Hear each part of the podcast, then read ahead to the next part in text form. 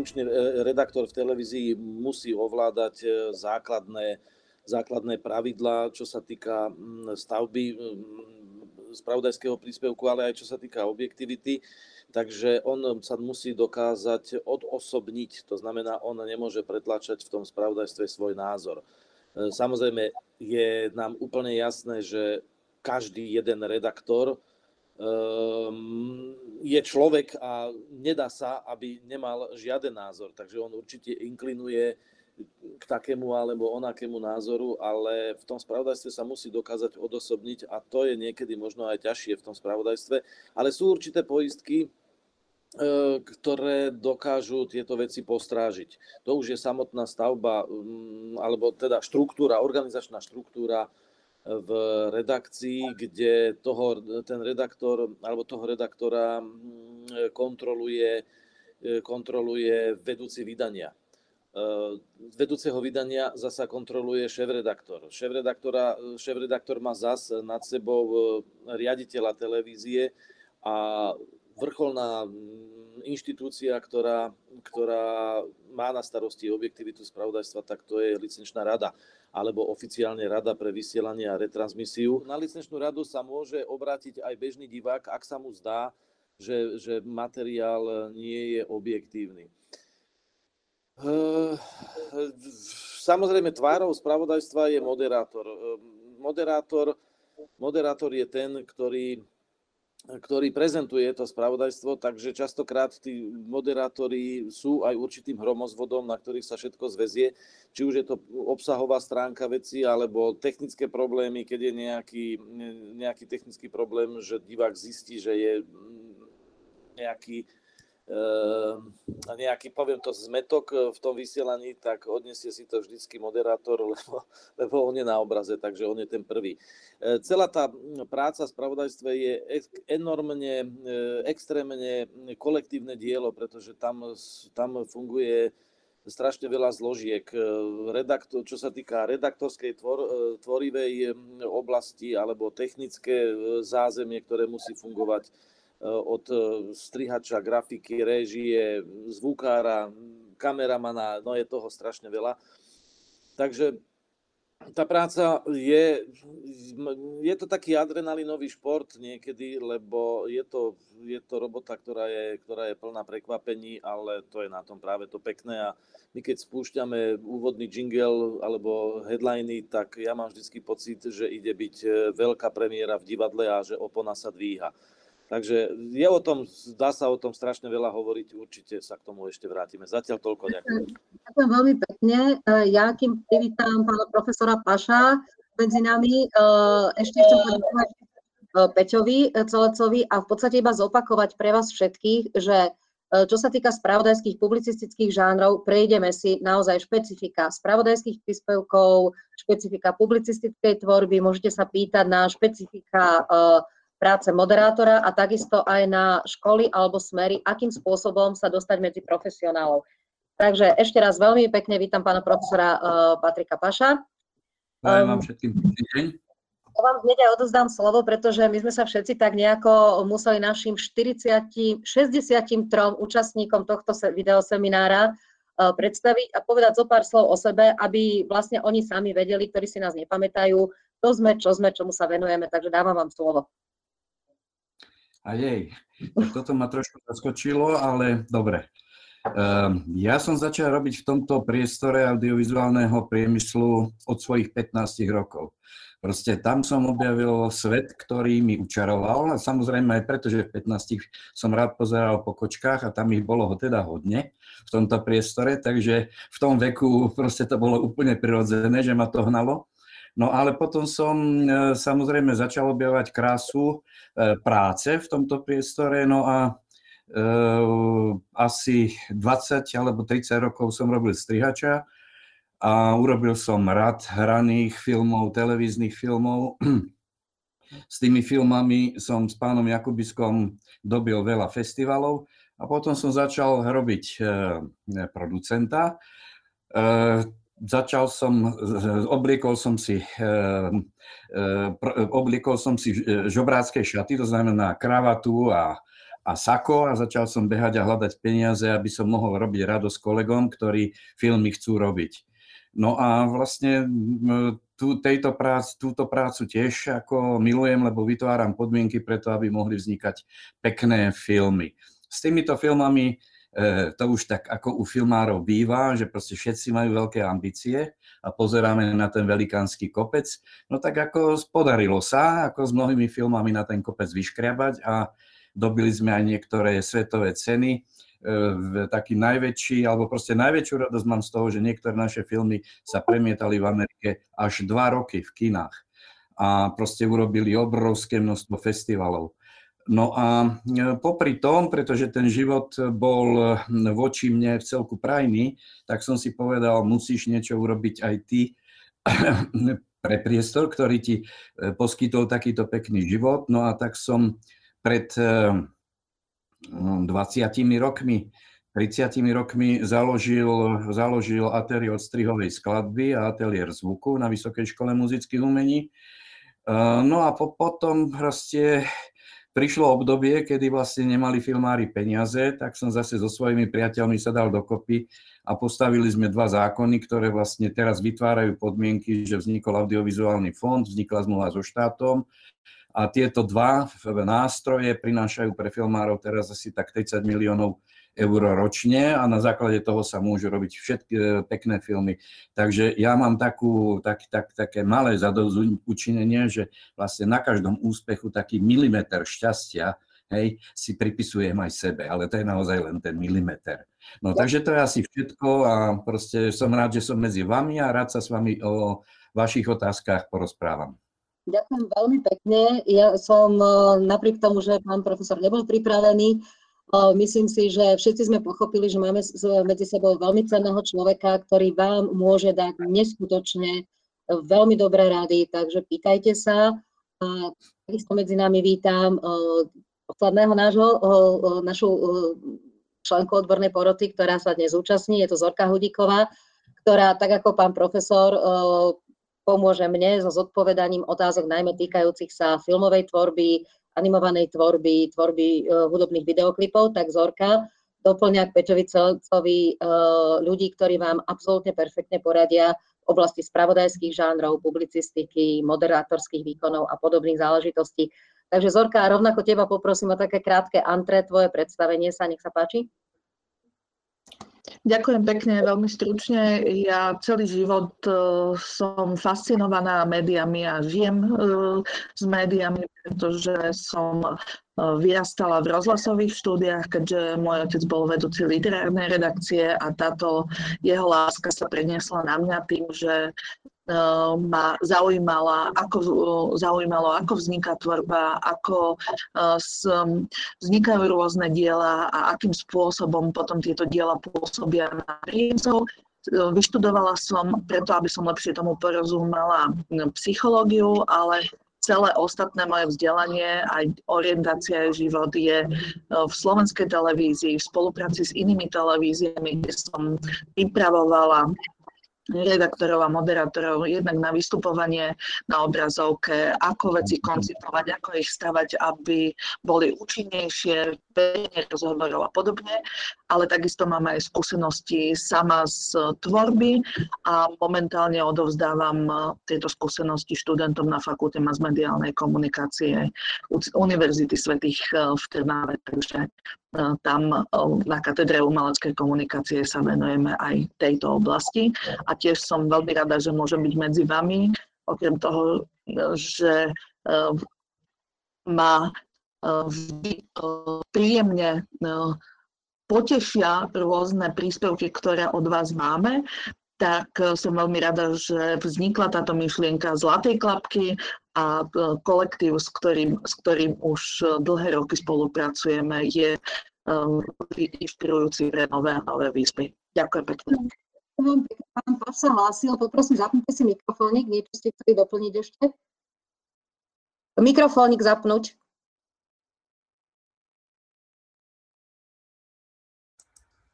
Áno? Ja som chcel, do, ja som chcel doplniť Zorku, že v zásade e, Ja keď som robil v strižni a proste dobili sme také proste svetové ceny, tak zrazu prišlo, že príďte do Ameriky. No a viete, tí strihači sú takí introverti. To sú proste ľudia, ktorí sú zavretí v strižni, keď tak komunikujú s jedným, s dvomi ľuďmi. No a ja som bol úplne, ale úplne rozklepaný, že čo, že proste, keď mám ísť do tej Ameriky, tam budem musieť niečo hovoriť a proste len keď som sa pozrel na kameru, tak som sa rozsypal.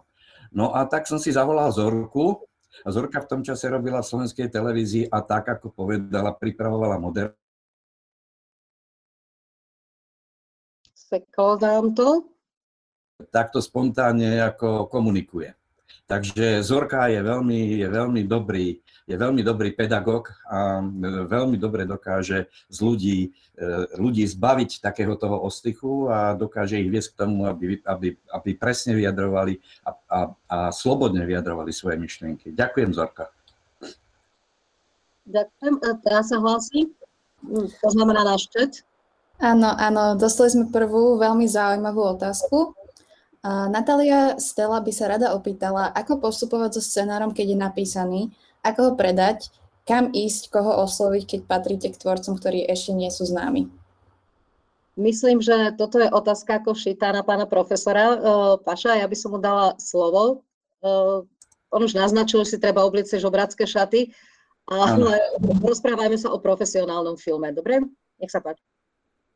Áno, no keď sa bavíme o profesionálnom filme, takto, viete, ten audiovizuálny fond je skutočne to vynikajúci nástroj audiovizuálny fond e, e, má jednu takú komisiu, ktorá sa stará aj o ľudí, ktorí vlastne začínajú, e, začínajú písať. Ako viete, vznikali, proste pred časom vznikali také situácie, že proste obrovské množstvo scenárov prichádzalo producentom na stôl a vlastne bolo tam veľa takých, proste takých, ktoré išli rovno do koša, také, ktorý, ktorými, bolo, ktorými sa bolo treba zaoberať ale neboli dostatočne, alebo neboli dostatočne, dostatočne docizelované. A tak spolu na audiovizuálnom fonde aj s pani Kolevskou sme vytvorili jednu takú sekciu a jeden taký nástroj, že vlastne e, ľudia, ktorí chcú písať scenáre, sa môžu, môžu požiadať o štipendium. E, audiovizuálny fond poskytne ako isté finančné, prostriedky, e, isté finančné prostriedky na to, aby ste mohli písať scenár. A keď už máte takýto, e, keď máte tento scenár napísaný a je dobrý, tak v takom prípade môžete s ním ísť aj do profesionálneho priestoru. Samozrejme, že tieto príspevky ešte predtým, než na to dostanete peniaze, posudzujú ľudia, ktorí v priestore žijú, pracujú, rozumejú a vedia odlíšiť to, čo je hodnotné a čo, hodnot, čo, čo je menej hodnotné. Keď sa dostanete do tej fázy, že to nepovažujú za dostatočne hodnotné, no tak to znamená, že treba na, to, na sebe pracovať. A to sa dá pracovať e, rôznymi spôsobmi. Alebo si pohľadáte niekoho, kto to vie písať a e, potom s ním spolupracujete, alebo si nájdete nejakého dramaturga, prostredníctvom ktorého ten scenár píšete. No a keď ten scenárik už máte, ako keď e, vyzerá tak, že by mohol byť dobrý, no tak v takom prípade prichádzate za nezávislými producentami a a hľadáte, cez ktorého, ktorému sa ten scenár bude páčiť a ktorý by sa toho toho, e, toho filmu ujal. Takže toto je asi taký mechanizmus, e, toto je asi taký mechanizmus. Ak by išlo o dokumentárny film, tak s dokumentárnym filmom sa môžete obrátiť, a vlastne aj s hraným filmom, sa môžete ešte obrátiť aj na slovenskú televíziu, že do slovenskej televízie prihlásite scenárik do CRNu, to je Centrálny register námetov, a tam znova profesionáli si e, tento námetik alebo tento scénar prečítajú a keď uznajú za vhodné, že proste áno, je to téma, ktorú by sme chceli spracovávať, tak sa vám ozvú, dostanete nejaké, e, dostanete nejaké, nejaké prostriedky, aby ste ten film e, dopracovali, dostanete k tomu ešte aj support, to znamená podporu dramaturga slovenskej televízie a možno sa ten scenárik narodí takto by som to asi videl. No a samozrejme máme tu ešte aj komerčné televízie, aj do komerčných televízií to môžete poslať a tam je približne rovnaký proces ako v tej slovenskej televízii. Ďakujem veľmi pekne. Ja by som možno chcela ešte uh, doplniť uh, uh, niekoľko takých ako postrehov, nakoľko som pôsobila istú dobu aj ako scenárista a poznám ten pocit, keď má človek pred sebou prázdny papier, v hlave krásny film. Je to nesmierne ťažká práca, je tá ťažká, uh, má môj hlbok, hlboký obdiv, pretože väčšinou si málo kto uvedomuje, že bez, bez dobrého scenáru veľmi ťažko vznikne dobrý film. Ďalšia záležitosť, ktorá je, scenárista, keď už teda má tú svoju prvotinu na stole a má pocit, že chce, aby to niekto preniesol na to plátno, musí si zvážiť druhý krok. A to síce, či chce zostať scenáristom pri tomto diele, a vtedy platia všetky tie postupy, ktoré pán profesor e, povedal. Treba si nájsť producenta. To znamená, treba e, vždy ten scenár, pokiaľ prešiel nejakou tou komisiou, mal už nejaké štipendium alebo niečo, je to signál pre toho producenta, že idem sa tým zaoberať. Z vlastnej praxe vám musím povedať, a mala som tu čest dostať sa s mojimi scenármi do komunikácie s producentami zo zahraničia, tak s európskymi ako s americkými producentami. A vtedy mi povedali jedno, jedno také tajomstvo, som bola úplne zrútená, že najťažšie je presvedčiť producenta, aby si váš scenár prečítal. To je vec, ktorú musíte zniesť, nesmiete sa nechať e, odradiť, nesmiete, musíte veriť tomu svojmu dielu. A ďalšia vec, ktorá je, musíte si byť vedomí, že sme umení umení neexistuje definícia, toto je správne, toto správne nie je, toto bude trhák, toto nebude trhák. Vy musíte nájsť ľudí, ktorí uveria vášmu scenáru, vy musíte nájsť sponzorov, ktorí mu uveria a možno sa netreba nechať aj odradiť, ak to na prvú alebo druhú šupu rovno nevíde. Ak vás nezoberú do televízie, odmetnú na, vás na audiovizuálnom fonde a vy to skutočne chcete urobiť, tak choďte cestu amatérskeho filmu. Vy ste ešte vo vekovej kategórii, odmietnutie profesionálov nemusí znamenať, že vy ste zlí, možno sa iba mení generácia filmárska. Takže a v tej amatérskej rovine uh, chodte proste, mne sa hrozne páčil výraz pána Paša, čo použil, oblečte si žobracké šaty. Chodte po konzervárniach, po, ja neviem, predajcoch teraz respirátorov. To znamená, hľadajte si potenciálne uh, bonitných sponzorov, a uproste ich, aby vám dali ten váš mikrorozpočet na to, aby ste to natočili napriek tomu všetkému, že vám všetci hovoria, že je to blbosť. Ono to možno blbosť bude naozaj, hej? Ale až vtedy, keď vy si poviete, že hm, toto mi nevyšlo. A to sa tiež stáva. Uh, takže netreba, pokiaľ vás to baví, pokiaľ to máte rádi, skúšajte, robte. Je to, je to veľmi trnistá cesta. Postaviť audiovizuálne dielo na nohy je nesmierne ťažké. Nesmierne obdivujem veľa ľudí, ktorým sa to podarilo ja sa priznávam, že patrím k tým, ktorí to e, jednoducho vzdali. Nenašla som sebe dostatok sily, aby som sa tomu ostala venovať a prešla som na jednoduchšie projektové riadenia. A uh, ostalo to ako môj, neskutočná moja láska, môj koniček. Pán Paš, mikrofónik. Len aby som doilustroval, áno, aj v mojej firme máme jednu devčinu, ktorá je vedúca developmentu, ktorá vlastne číta všetky scenáre, ktoré prídu a povie, áno, toto stojí za to, nie, toto nestojí za to. A vlastne z tej množiny, povedzme, z, množ, z množiny 10-20 scenárov mi doporučí jeden, ktorý potom čítam, ale to ešte neznamená, že to je víťazstvo s jedným mojim priateľom, ktorým, s ktorým som dobil svet a ktorým sme urobili veľké filmy. Teraz vyvíjam scenár a teraz sa držte 10 rokov. Až tento rok, až tento rok začína mať ten scenár také obrysy, že som povedal áno, dobre, už to, do toho môžeme pustiť peniaze, áno, už s týmto scenárom som ochotný a som schopný ísť za zahraničnými koproducentami. Takže naozaj proste scenáre chýbajú, nie sú. Nie sú dobré scenáre ale e, čiže proste len píšte a pracujte a vyvíjajte sa. Ale musím povedať, že proste než sa ten scenár dostane, než, sa, než ten scenár dostane peniaze, tak je to trnistá cesta, ako hovorila Petra. A veľmi dobrá cesta je ešte proste naozaj ísť na tú filmovú školu a vlastne na tej filmovej škole získať, získať vzdelanie, získať schopnosti. A vlastne keď na tej filmovej škole si vybudujete meno, lebo to je totiž strašne dôležité, to meno keď si na filmovej škole vybudujete meno, áno, že píše dobré scenáre, tak v tom momente vám začnú trhať scenáre z podruky. Hej? Sú scenáristi, ktorí každý rok napíšu 3-4 scenáre a musím povedať, že už títo úspešní scenáristi už až tak dobré scenáre nepíšu, a, ale, to, ale proste k tomuto sa viete dopracovať tým, že proste si doplníte a získate to odborné vzdelanie, ako ten scenár písať. Lebo každý žáner treba písať ináč, každá doba vyžaduje iný druh scenárov, každý režisér to potrebuje inak, čiže je tam strašne veľa špecifík ako modifikovať ten scenár, aby bol úspešný. Ja by som doplnil uh, už, aby sme prešli k ďalším otázkam, ale ešte predsa len mi nedá prísť tejto scenaristike, lebo je mi to hrozne srdcu blízke.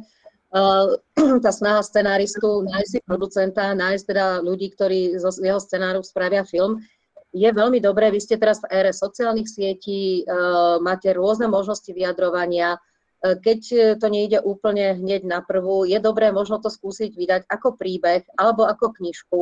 Producenti veľmi dobre reagujú na príbehy. Oni idú po príbehoch, ako po teplých rožkoch alebo po dobrej slaninke.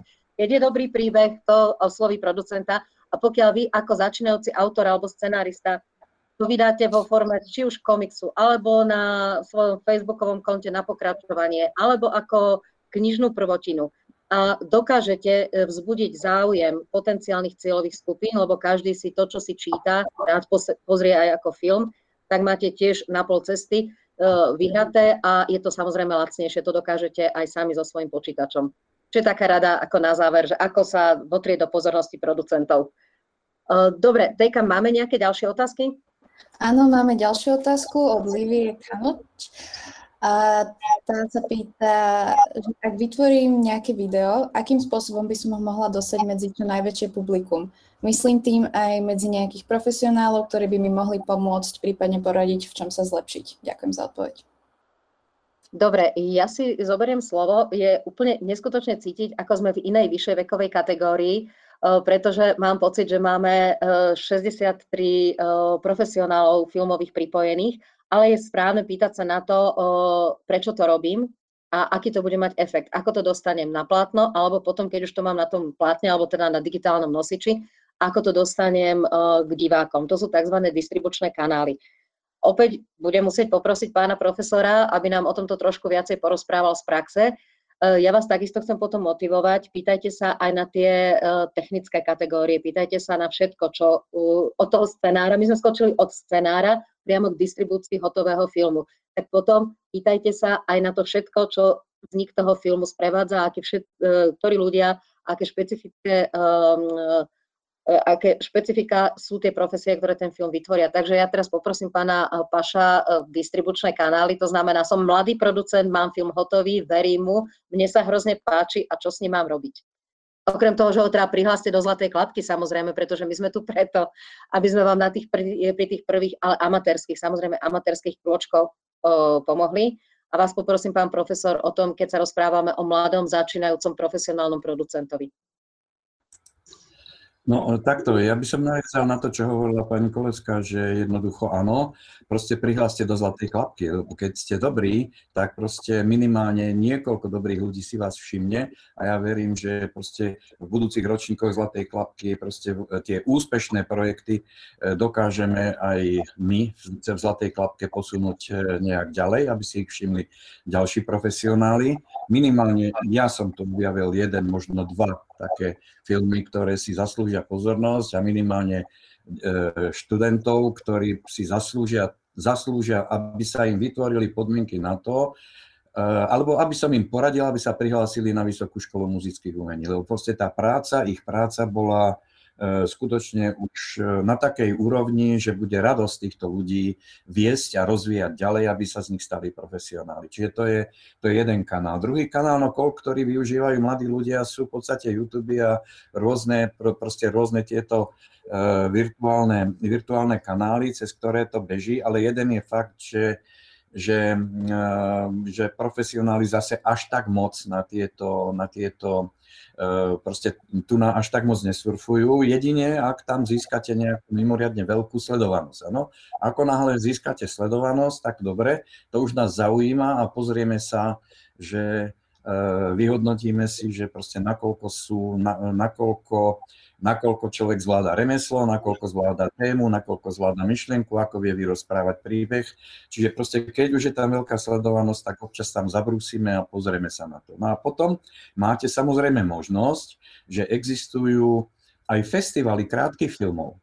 Existujú festivaly krátkych filmov a vlastne vy sa na tieto festivaly môžete priamo prihlásiť, alebo si nájdete niekoho, kto robí distribúciu, alebo si nájdete nejakého produkčného z Vysokej školy muzických umení, ktorý vám s týmto vie pomôcť. Čiže tie festivaly krátkých filmov sú veľmi dobrá platforma, kde, si sam, kde sami uvidíte, kde sa nachádzate svojimi schopnosťami a ako náhle tam zasvietite, tak už vaše meno je známe. Hej? A už sa po vás pozrie niekto, kto hľadá šikovného mladého režiséra, povedzme, na väčší film alebo na menší film.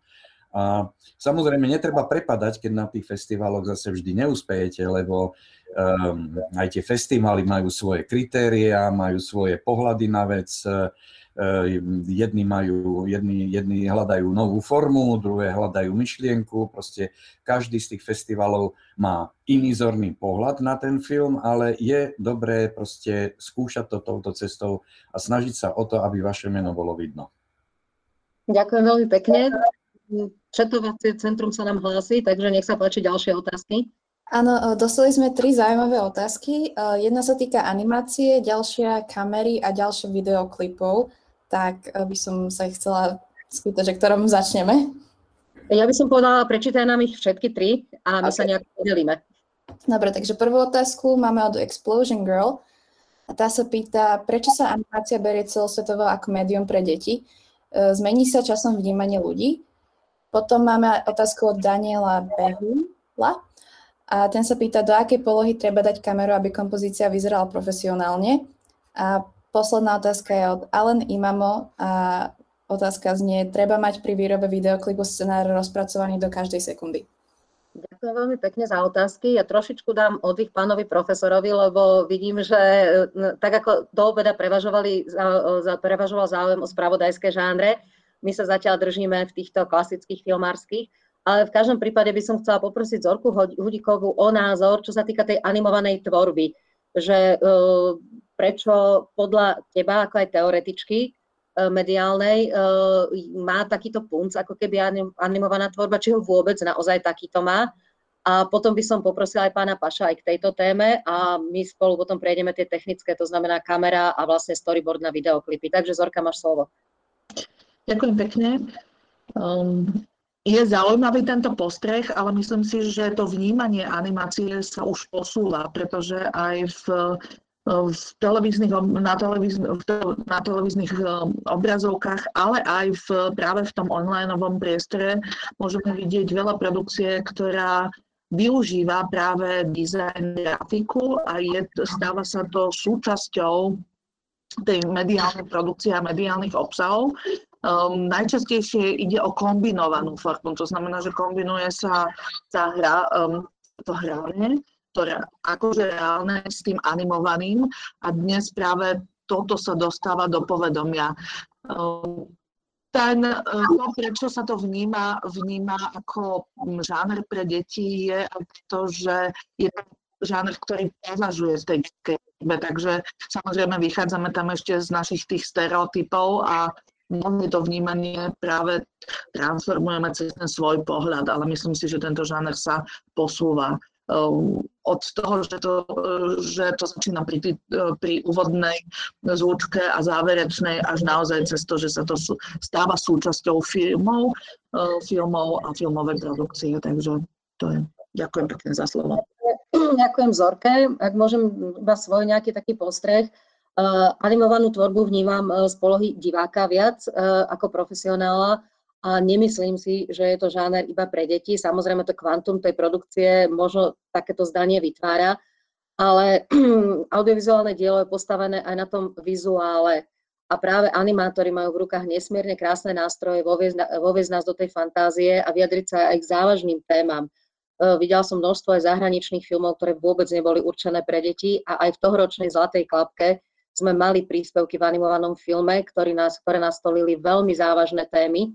A neboli určené pre detského diváka a priniesli aj nám dospelým plnohodnotný zážitok. Čiže treba si určiť, pre akého diváka chcem tvoriť a rozprávať jeho jazykom a tvoriť pre neho. On si to svoje dielo nájde.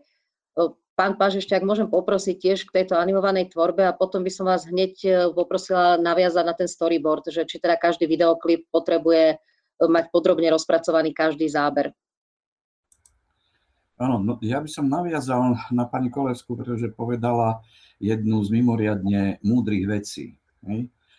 Um, bavíme sa o forme, bavíme sa o žánroch, bavíme sa o technologických postupoch, ale proste pri každom filme je strašne dôležité vedieť, čo vlastne chcem vytvoriť. Viete, kedysi dávno, pred mnohými, pred dvomi, tromi tisícmi rokov, vymysleli Féničania jeden taký veľmi, veľmi sofistikovaný nástroj, ktorý funguje doteraz. Vymysleli peniaze. A títo, títo Féničania v danej dobe formulovali ešte jednu vec. Formulovali jedno také, jednu takú základnú axiomu keď nevieš, kam ideš, nikdy tam neprídeš. A táto axioma platí rovnako aj vo filme. Človek musí vedieť, čo chce dosiahnuť. Musí vedieť, koho chce osloviť. Musí vedieť, čo chce povedať. A toto sú tie najdôležitejšie veci. Kam idem, čo chcem povedať. A keď viem, kam idem a čo chcem povedať, potom hľadám prostriedky, prostredníctvom ktorých to robím. Či to robím spravodajstvom, dokumentom, animovaným filmom alebo hraným filmom. Alebo a, v tom hranom filme rôznymi žánrami. Komédiou, tragédiou, science fiction. Hej? Čiže proste vždy, ale vždy je to odvislé od toho, čo chcem povedať čo tým filmom rozprávam. Čiže toto je ten kľúč. A od toho potom volím proste tie prostriedky, ktorými hovorím. No a čo sa týka toho animovaného filmu, pozrite sa, animovaný film je svojou podstatou v tom, že vlastne všetko je štilizované. Všetko je štilizované. Vy musíte aj tej postavičke vložiť svoj vlastný charakter, e, e, naštilizovať ho do polohy, ktorý, v ktorej ho ako tvorca chcete vidieť. Či už pracujete so živým materiálom alebo s mŕtvým materiálom. No a e, ono, to, čiže toto je jeden aspekt. Druhý aspekt je vnímanie diváka. Vnímanie diváka je vec, ktorá je modelovaná proste rozvojom kinematografie, rozvojom filmových postupov. A my dneska zažívame dobu 20, 30, 40 rokov naspäť. Um, európsky film veľmi proste pracoval s tým, že chcel rozprávať intelektuálne, asociatívne a chcel rozprávať múdra. A americký film prišiel s tým, že rozprával príbehy a rozprával v podstate príbehy také, aby, boli na konci, aby bolo na konci šťastie. Hej? A vlastne e, tento typ kinematografia, tým, že vlastne americká kinematografia teraz ku nám dosť ako, ako vošla, dosť expanzívne, tak prináša tento pohľad e, na život a na kinematografiu, že ľudia vnímajú v prvom rade cez príbeh. Potom vnímajú emócie, potom vnímajú asociatívne a až potom vnímajú myšlienku. Hej? No takže toto je dané vlastne e, pohľadom, obecným pohľadom, ako divák vníma príbehy, ktoré sa mu ponúkajú cez film. No a vlastne keď toto všetko zvládnete a dokážete povedzme do tejto štruktúry dať ten animovaný film, bude úspešný, ale je to na vás, nie na divákovi. Je to na vás. Ako vy s tým divákom dokážete komunikovať tak, aby vám veril, aby ten príbeh bol vierohodný a aby ste prostredníctvom toho príbehu dosiahli to, čo chcete povedať nejakú myšlienku. Lebo najväčšie nešťastie je, keď robíte film, ktorý sa tvári na umenie, používa všelijaké zázraky, ale v podstate nepovie nič. Vtedy sa každý divák nahnevá, lebo strávil veľké množstvo času nad tým, že čaká, čo konečne mi ten tvorca povie, no a na konci nepovie nič. No tak to by proste každý proste spravil toto. Proste zatlačil by toho tvorcu pod zem. Hej? Keď som ja venoval svoj čas a on mi nepovedal nič. Takže vlastne na tie veci sa treba pozerať takto. Čo chcem povedať? No a čo sa týka teda, toho, čo sa týka toho storyboardu, pozrite sa.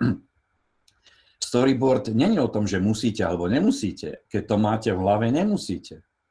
Ale e, proste robiť film je, e, je, je proste neskutočne zložitá. To není proste namalovací obrázok a investujem svoj čas a svoje, svoje prostriedky.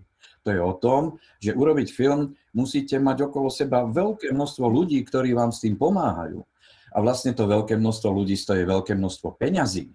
Takže vlastne, keď robíte storyboard, vy vlastne tý, prostredníctvom toho storyboardu pripravujete informáciu pre to obrovské množstvo ľudí, ktorí sú okolo vás a aj pre vás, aby ste vedeli rýchlo a veľmi cieľene urobiť tú malú čiastku filmu, ktorá v tom filme bude fungovať. Pretože proste točiť a potom vyhadzovať, hej, to všetko sú vyhodené peniaze, to producent nerád vidí. Čiže vlastne storyboard je príprava, to je ďalšia fáza scénára. V scénári vy ako prenášate, zbierate myšlienku, dostávate ju na papier, do slovíčok a v storyboarde vy z tých slovíčok vytvárate nejakú prvú vizuálnu podobu, ako by to mohlo vyzerať a vlastne s tým komunikujete s kameramanom a s ostatnými priateľmi alebo spolupracovníkmi, ako by sa to ešte dalo zlepšiť a ako vlastne čo najefektívnejšie celé toto zrealizovať. Čiže storyboard je prostriedok na to, ako to urobiť dobre a efektívne. Ďakujem veľmi pekne. My sme sa o týchto veciach rozprávali aj na tom predchádzajúcom workshope. To je otázka, nakoľko je dôležitá príprava a nakoľko si to treba ako užiť, to jašenie sa s kamerou. Vo vašej vekovej kategórii sa s tým už až tak často nestretávame, ale pre všetkých platí a snažili sme sa to aj vašich mladších kolegov na to upriamiť e, im pozornosť, na to, ako je dôležitá príprava. To znamená, e, presne ako hovoril pán profesor, storyboard je zhmotnením tej prípravy, ale dá sa to v poctivej debate pred natáčaním. Lebo e, režisér ako teda ako hlavný tvorca toho audiovizuálneho diela vidí ten film alebo ten videoklip v hlave, kým príde na nakrúcanie a je na ňom, aké prostriedky zvolí k tomu, aby jeho predstave rozumeli všetci členovia výrobného štábu, všetci, ktorí sú pred tou kamerou. Ak toto nedokáže, dostane sa ako režisér do problémov a to sa odrazí na celom diele. Nedám slovo pánovi profesorovi. Takže iba ja som chcela veľmi prizvukovať, že či storyboard, či iba debata, či iba pracovné poznámky, ale rozhodne vedieť, čo idem robiť na placi a nie len preto, že to stojí peniaze, ale aj pre svoj vlastný dobrý pocit pretože keď ste dobre pripravení, príde na plac aj fantázia. A tá improvizácia, ktorá sa dá ako nadstavba, je stojí na pevných základoch. Nie je to bezúzne blbnutie s kamerou, ale je to odrazu iba rozvíjanie e, tej vašej, toho vášho pôvodného dohovoru. Pán profesor, vy ste chceli niečo ešte? Tomuto? Áno, k tomu naviažujem, teraz povedali, že áno, keď prídem na plac, ja musím vedieť, čo chcem. Hej. Nemôžem tam začať hľadať a s ostatnými hľadať. Musím vedieť, čo chcem a idem. Ale ten storyboard je dobrý nástroj na to, aby ste presvedčili aj toho najdôležitejšieho človeka, ten, ktorý vám dáva na to peniaze. Hej? Lebo keď mu nepredstavíte, čo chcete robiť, hej, no tak sa bude veľmi ostýchať vám tie peniaze, aby, že by vám dal peniaze, aby ste ich vyhodili von oknom. A on nemá istotu, aké to bude. Hej? On chce vidieť, že nakoľko vlastne viete dopredu, čo chcete, a nakoľko to, čo spravíte, sa líši od toho, čo ste dopredu deklarovali. Hej? Čiže to je, to už proste naozaj, to už je o, to už je o investícii. To už je kontrola investície. Preto aj ten storyboard je pri komunikácii s producentom dôležitý. Dobre, ďakujem. Vidím, že sa Peter hlási. Ja by som trošku dala e, nám oddych a trošku aj, možno si povedzme niečo, že nakoľko je aj táto príprava dôležitá aj pri spravodajských žánroch. Okrem teda toho, čo máš ty na srdci, čo vám povedať. Presne som chcel hovoriť o tej príprave, že tá príprava je vôbec vo všeobecnosti pri, pri práci v televízii alebo pri audiovizuálnej príprave strašne dôležitá. A je dôležitá aj pri spravodajstve, pretože ak idete robiť spravodajský, jeden obyčajný, v úvodzovkách obyčajný spravodajský dvojminútový príspevok, aj tomu e, musí predchádzať dokonalá príprava, pretože vy musíte naštudovať tému. Vy si musíte rozmyslieť, akých respondentov, koho k tejto téme osloviť. Vy musíte mať naštudované, ak sa bavíme o, napríklad o politike, alebo ak eh, riešite nejakú kauzu, napríklad na väčšej ploche pri publicistike, vy musíte mať e, naštudovaný background tých, e, to znamená pozadie tých svojich respondentov, e, ktorých oslovíte. Musíte mať zistené, že ak sa mám ľudovo vybaviť, za koho kopu, koho, koho zastupujú a pre koho napríklad lobujú. Takže to sú všetko neuveriteľné množstvo vecí, ktoré vy musíte pri príprave aj spravodajského príspevku, už nehovoriac o publicistike, vy, vy, už, vy, vy musíte mať skôr, než vy štartujete, e, mať, e, mať e, za sebou to štúdium. Vy musíte mať, musíte mať naštudované napríklad nejaké právne záležitosti, musíte mať naštudované ekonomické vzťahy, ako je to popreplietané. Jednoducho to je strašné množstvo informácií, ktoré tá príprava je niekedy, a určite aj, povedal by som vždy, možno, že niekedy dl, alebo častokrát dlhšia ako samotná výroba. Uh, hej, ja to, ja to tak zhrniem, že v podstate netreba to podceňovať, netreba podceňovať uh, prípravu a tak, takisto aj profesionálnu prax. Len vtedy sa môžete pustiť do toho, to znamená, cvičte, skúšajte, robte, mnohí z vás sú na stredných odborných školách, venujte sa naplno vytváraniu tých vašich skúšobných príspevkov, pretože e, okrem teda prípravy je dôležité, predtým, než vyštartujete na plac, mať aj praktické skúsenosti. Zorka chcela ešte asi niečo doplniť k tomuto? Chcela som e, doplniť e, prípravu v kontexte rozhovoru, pretože sme videli rôzne zaujímavé príspevky aj na tohto ročné, na minuloročných zlatých klapkách, ktoré sú postavené na rozhovore. Ten rozhovor sa tiahne cez spravodajstvo, publicistiku až povedzme tie portrétne rozhovory, ktoré sú, už môžeme povedať, že sú tým spôsobom nejakými mini dokumentami.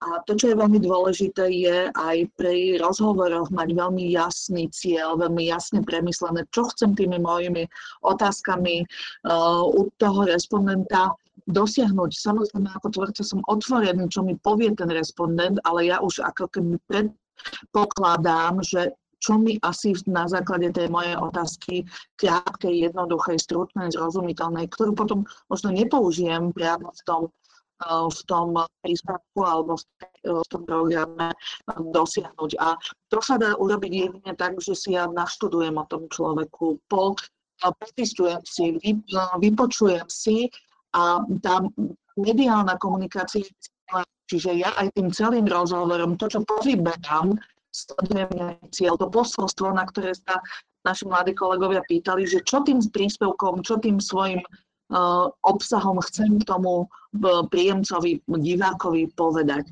Takže toto je veľmi dôležité.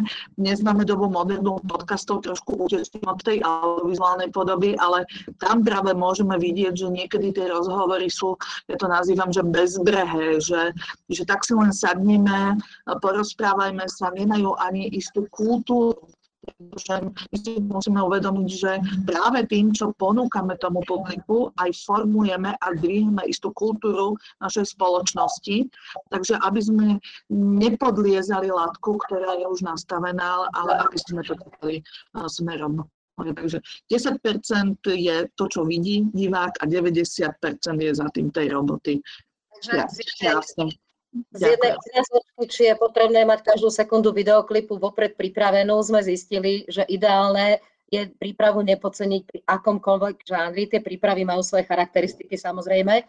Niekedy je treba viacej pripravovať tie technické záležitosti, niekedy je lepšie pripraviť, teda sústrediť sa na ten obsah, ale rozhodne, e, ako sa hovorí, ľahko na cvičisku, či ťažko na boisku a naopak. E, hlási sa nám chat, potom 5 sekundičku, len dáme prednosť otázkam, tie majú prednosť otázky od našich účastníkov. Teka, mikrofón nemáš zapnutý. Dostali sme e, celkom súvisiacu otázku od Natálie Stely. A tá sa pýta, že či scenarista robí aj storyboard a technický scenár, alebo sú na to iní ľudia.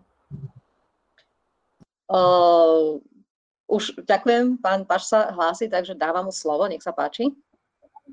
Takto, scenarista, scenarista by mal postupovať asi takýmto spôsobom. Najskôr by mal spracovať e, nejaký námetik. To znamená na troch stranách asi, o čom chcem písať. Potom, keď má tento námetik, tak tento námetik rozpracuje do synopse. To už je takých 15-20 stránok rozpísaného, to, rozpísaná tá základná, tá základná, tá, tá, tá základná myšlienka. Potom následne sa píše scenár. A čo sa týka storyboardu, a druhá vec bola, pardon, storyboard a druhá, druhá, druhá otázka bola, či rozpísať story... že či si, Tejka zopakuje otázku, prosím ťa. Že robí scenárista aj storyboard, technický scenár, alebo sú na to iní ľudia? Áno, samozrejme. E, scenarista už storyboard nerobí, ani technický scenár. Technický scenár aj storyboard si už e, robí režisér. Režisér prijíma základnú myšlienku a základný príbeh, e, základný príbeh v dramatickom diele, hej? príbeh od scenáristu a podľa svojej interpretácie režisér je čosi ako prekladateľ hej, keď prekladá z jedného jazyka do druhého jazyka. Hej. Scenár to je jedna, jeden, jedna krajina, to je predstava, to je myšlienková krajina a režisér z tejto myšlienkovej krajiny vyberá to, čo on cez svoje prízmy vidí ako hodnotové a cez svoju osobnosť to pretaví do hmotného sveta ako to pred tou kamerou bude vyzerať. Tá tu prichádza dosť často medzi scenaristom a režisérom dosť k takým ako zúfalým zápasom. Ja som to myslel takto a ty to robíš takto a ja ti to nedovolím a ja to chcem takto. Čiže to bývajú dosť často také ako zápalisté diskusie, ale väčšinou to smeruje k prospechu diela. Takže nie, scenarista nerobí storyboard a nerobí technický scenár. Ďakujem za odpoveď, iba doplním. Duša autora sa zasa vo mne ozvala. To je presne tá záležitosť že pokiaľ chcete písať scenáre pre filmové diela, tak si musíte byť vedomí toho, že sa stávate súčasťou kolektívneho diela a že ten režisér prinesie tú svoju predstavu, ako si tie vaše písmenka prečítal. Pokiaľ skutočne nechcete a chcete, mm, aby to, čo ste napísali, bolo uh, na filmovom plátne tak, ako to vidíte, tak potom je potrebné uvažovať o tzv. autorských filmoch, to znamená, kedy si scenárista, to sú väčšinou režiséri, ktorí si napíšu scenár a strárnia ho, to znamená, ten človek musí byť zdatný najmä v tých teda technických realizačných profesiách, alebo potom zostanete ako spis svojim čitateľom, aby si každý ten svoj film z vašej knižky vytvoril v svojej hlave. Ale skutočne autor scenára musí rátať s tým, že ako keby to hlavné videnie, to, ako si tu jeho literatúru prečíta, prináša na svetlo sveta režisér. Alebo producent niekedy tiež do toho zasahuje. Dobre. No, no, dobre, ja na to naviažem, Petre. Áno, producent do toho zasahuje dosť výrazne, pretože um, takto, um, existovalo také obdobie v kinematografii, áno, kde bol ten režisér absolútny, ten koncový hráč, ale bohužiaľ proste producent je ten, ktorý zodpoveda investorom za to, čo privedie na plátno. Hej. Čiže on je s tým režisérom spolu zodpovedný za ten výsledok toho dramatického diela. A on si dokonca takedy vyberá aj toho režiséra podľa toho, že či to s ním dokáže alebo nedokáže priniesť v predstavách investorov a proste ten film do takej podoby, v akej, v akej by mal byť. Takže, uh, takže toľko to k tej poznámke, čo povedala pani. Ďakujem pekne. Takže scenárista, áno, scenárista dopíše scenár a odovzdáva ho ďalšiemu kolektívu. A myslím, že Zorka sa nám hlási. Poprosím, opätovne máme prednostne otázočku a potom uh, dám slovo Zorke Hudíkovej. Ja som len zabudla dať ruku dole, takže ďakujem pekne. No, tak nie. Takže otázka na plný formát. Dobre, no dostali sme uh, ďalšie zaujímavé otázky, ale najprv by som chcela pripomenúť otázku, ktorú sme už spomínali predtým od Daniela Behula, ktorý sa pýtal, do akej polohy treba dať kameru, aby kompozícia vyzerala profesionálne. Pán, pán, áno, poprosím, hej. E, dobre, takto, e, to je, viete, takto, e, do akej polohy treba dať kameru, aby vyzerala profesionálne. No, každý nástroj, s ktorým vytvárate film, má, svoju, má svoje štilistické postupy, má svoj jazyk. A vlastne budem sa držať len kamery, ale kamera má výrazové postupy, veľkosť záberov, rakurs, pohyb kamery, optiku, e, e, svetelnosť, práca so svetlom. To všetko sú štilistické výrazové nástroje, prostredníctvom ktorých kameraman nejakým spôsobom modeluje predkamerovú realitu. Kamera není len o tom, že zaznamenám to, čo sa pred kamerou deje. Musím ako kameraman pomôcť tomu, čo zobrazujem, aby to naplňalo myšlienku, ideu, tému diela. Čiže tých nástrojov alebo proste tých, uh, tých uh, postupov, ako pracovať s tou kamerou, je strašne moc. minimálne 15-20 a to sa učí proste na katedre kamery. Ako to dosiahnem?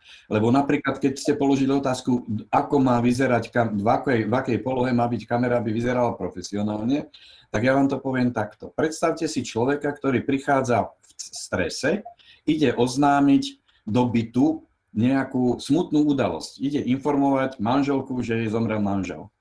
A teraz kameraman má spraviť jeden záber, že ten človek ide zazvoniť na zvonček. No tak proste má tri možnosti. Hej? Má možnosť e, snímať ten zvo- e, tú kameru, má možnosť snímať to zo spodu, frontálne alebo z vrchu. A teraz úlohou toho kameramana je prostredníctvom tohto záberu vniesť do toho emočný stav toho hlavného hrdinu. Čiže on dá kameru z dola, lebo sa bojí toho priestoru, do ktorého vchádza, má vnútorný nepokoj, nechcem to povedať, proste mám z toho strach, čo tam musím povedať. Hej? A to poviem tým, že dávam kameru zo spodu. Keby to dávala frontálne, tak je to o tom, no dobre, idem tam oznámiť, že som doniesol pizzu. Hej? A keď by tu dal tú kameru z vrchu, tak hovorí, no ja som mačo, hej? ja si tu idem vypýtať niečo, hej? ja som nad tým všetkým. A toto je pozor, toto je len otázka postavenia kamery. A ako som spomenul, tá kamera má rad, rad štilistických nástrojov, prostredníctvom ktorých naplňa vnútornú hodnotu e, témy alebo toho, toho interpreta, ktorým, ktorého zobrazujem. Takže to není o tom, do akej polohy. To proste si vyžaduje štúdium. Doporučujem prečítať si knižku e, Jerži Plaževský Filmová reč a tam sa o tom dozviete veľmi veľa. Teraz, pán profesor, ďakujem. Dokonca mám pocit, že odpovedal na otázku, ktorú tá ani nepoložila, lebo ja som ju tak zaregistrovala. K tomu sa ešte vrátime. Odporúčaná literatúra. Veľmi pekne ďakujem aj za názorný príklad, pretože si myslím, že teraz ste všetci pochopili, že talent sám o sebe nestačí, že skutočne, aby ste sa dostali k filmárským špičkám, je bezpodmienečne nutné vzdelávať sa, vyštudovať a dostať sa, pokiaľ chcete robiť veľký hraný film, skutočne na vysokú školu. Vysoká škola filmárska, či je to Bratislavská VŠMU, Pražská FAMU alebo zahraničné univerzity, nie je o získavaní titulov. Je o tom, že máte možnosť stretnúť sa so špičkovými profesionálmi. Tí nemajú čas a priestor venovať sa uh, žiakom na nižších stupňoch. Ja som nesmierne rada, že máme zlatú klapku a tu máte mikropriestor stretnúť sa s takýmito kapacitami ale skutočne, pokiaľ sa chcete venovať profesionálne filmu, je potrebné prehrabať sa, dostať sa a uchádzať sa o tú čest študovať na filmových fakultách, lebo ja si myslím, že to bolo iba pozdvihnutie pokrievky nad tajomstvami kamery, napríklad, čo sme tu teraz mali e, možnosť zažiť. A toto, toto, na to sú filmové vysoké školy, aby ste toto nasali do seba a aby toto, všetky tie znalosti, tie postupy psychologické, technologické, aby vám umožnili rozvinúť váš talent naplno pretože skutočne talentu to neuškodí, ale talent bez týchto vedomostí môže zaniknúť. Teka, máš tam nejaké ďalšie otázky pre nás? Áno, máme dve otázky, ale tak keďže už bola spomenutá tá, spomenutá tá literatúra, tak by som uh, začala tou otázkou. A teda Lukáš Komráz sa pýta, vedeli by ste nám doporučiť, odporučiť nejakú literatúru alebo film, z ktorého ste sa veľa naučili? Ja si zoberiem slovo k tomuto hneď, e, aby sme zbytočne teraz nestrácali týmto čas, lebo tej literatúry je nesmierne veľa. Ja si dávam záväzok, že e, spolu s porotou dáme možno nejaký zoznam odporúčanej literatúry a poprosíme základnú školu, e, základnú umeleckú školu Jana Albrechta uverejniť to na web stránke Zlatej klapky pri nejakom rezume tohto ročníka ľudská ak môžem teda poprosiť, a tam si nájdete určite nejaký krátky zoznam, poprosím kolegov z poroty, aby sme dali hlavy dokopy a dali vám taký úplne, úplne iba také navádzacie záležitosti. Myslím, že to môžem slúbiť za porotu, hej? Dobre? Môžem ja iba otázku veľmi rýchlo, eh, keďže ako mám teda tie skúsenosti z vysokej školy, tak veľmi záleží ako na ten konkrétny zameranie, ktoré, ktoré teda toho človeka zaujíma, lebo tam jasné, že každá, každá profesia má, má vlast, ako veľa kníh, ktoré sú pre... Áno. Ale taktiež ako rozhodne nie je zle začať nejakou komplexnou históriou filmov a napríklad od Bordvela a podobne. Hej, áno. Dobre. Dobre, máme otázky ešte nejaké ďalšie? Áno, máme. A uh, máme od Explosion Girl otázku, uh, ako autorské práva fungujú v profesionálnej aj neprofesionálnej produkcii, ako sa vzťahujú na divákov, ktorí chcú použiť obsah podliehajúci na tieto práva. OK. Opätovne asi poprosím pána profesora, lebo tým sme sa zaoberali v podstate, je to, je to základ profesionálnej tvorby, ale aj amatérskej. Kým mu dám slovo, ja len poviem, ako je to v, na, v oblasti školstva. V oblasti školstva platia výnimky z autorského zákona, to znamená, pokiaľ vy tvoríte e, na platformách vašich škôl, či už to stredné odborné školy, alebo základné školy, základné umelecké školy, a tvoríte pre nekomerčné účely, to znamená, uh, ostávajú tie vaše diela profesionálne a školské, máte oveľa väčšiu možnosť narábať, uh, čo sa týka uh, použitia hudby alebo nejakých aj celých úrivkov, nejakých iných audiovizuálnych diel, z ktorých si skladáte svoje veci. Čo sa týka toho prechodu do tej profesionálnej branže, autorské právo je jedno z najťažších, ktoré vôbec existuje a skladá sa z množstva, z množstva podmienok, ktoré vy ako v podstate producent filmu musíte mať e, ošetrené a musíte vedieť, akým spôsobom e, naďalej, aké povinnosti vám do nekonečna alebo na celú dobu ochrany autorských práv vyplývajú k ľuďom, ktorí sa zúčastnili na uh, tvorbe toho filmového diela. Možno poprosím pán Páš z tej profesionálnejšej stránky, lebo hovorím, pokiaľ tvoríte školské filmy, má to hlavičku školy, a je to na školské účely alebo na účely napríklad takýchto súťaží, ako je Zlatá klapka, nekomerčných, tak tam tá voľnosť je pomerne veľká a je možné citovať aj používať tie iné diela do svojich novovznikajúcich diel. Nech sa páči, pán profesor, trošku nám to približiť tej profesionálnej stránky. Áno, je, to presne tak, ako hovorí pani Kolevská. Áno, na, tej platforme, na tej platforme štúdijnej je možné pracovať bez toho, že by ste autorské práva vykupovali, ale je potrebné uviesť, že ste to použili. Lebo keď to nepoužijete, tak ste po rovine našich čelných predstaviteľov, že v podstate dávate niečo, hrdíte sa niečím, čo vlastne není vaše. Hej? Čiže proste v titulkoch je potrebné uviezť, použil som Bacha, použil som Mozarta, alebo ja neviem koho, ale nemusíte to platiť. Hej?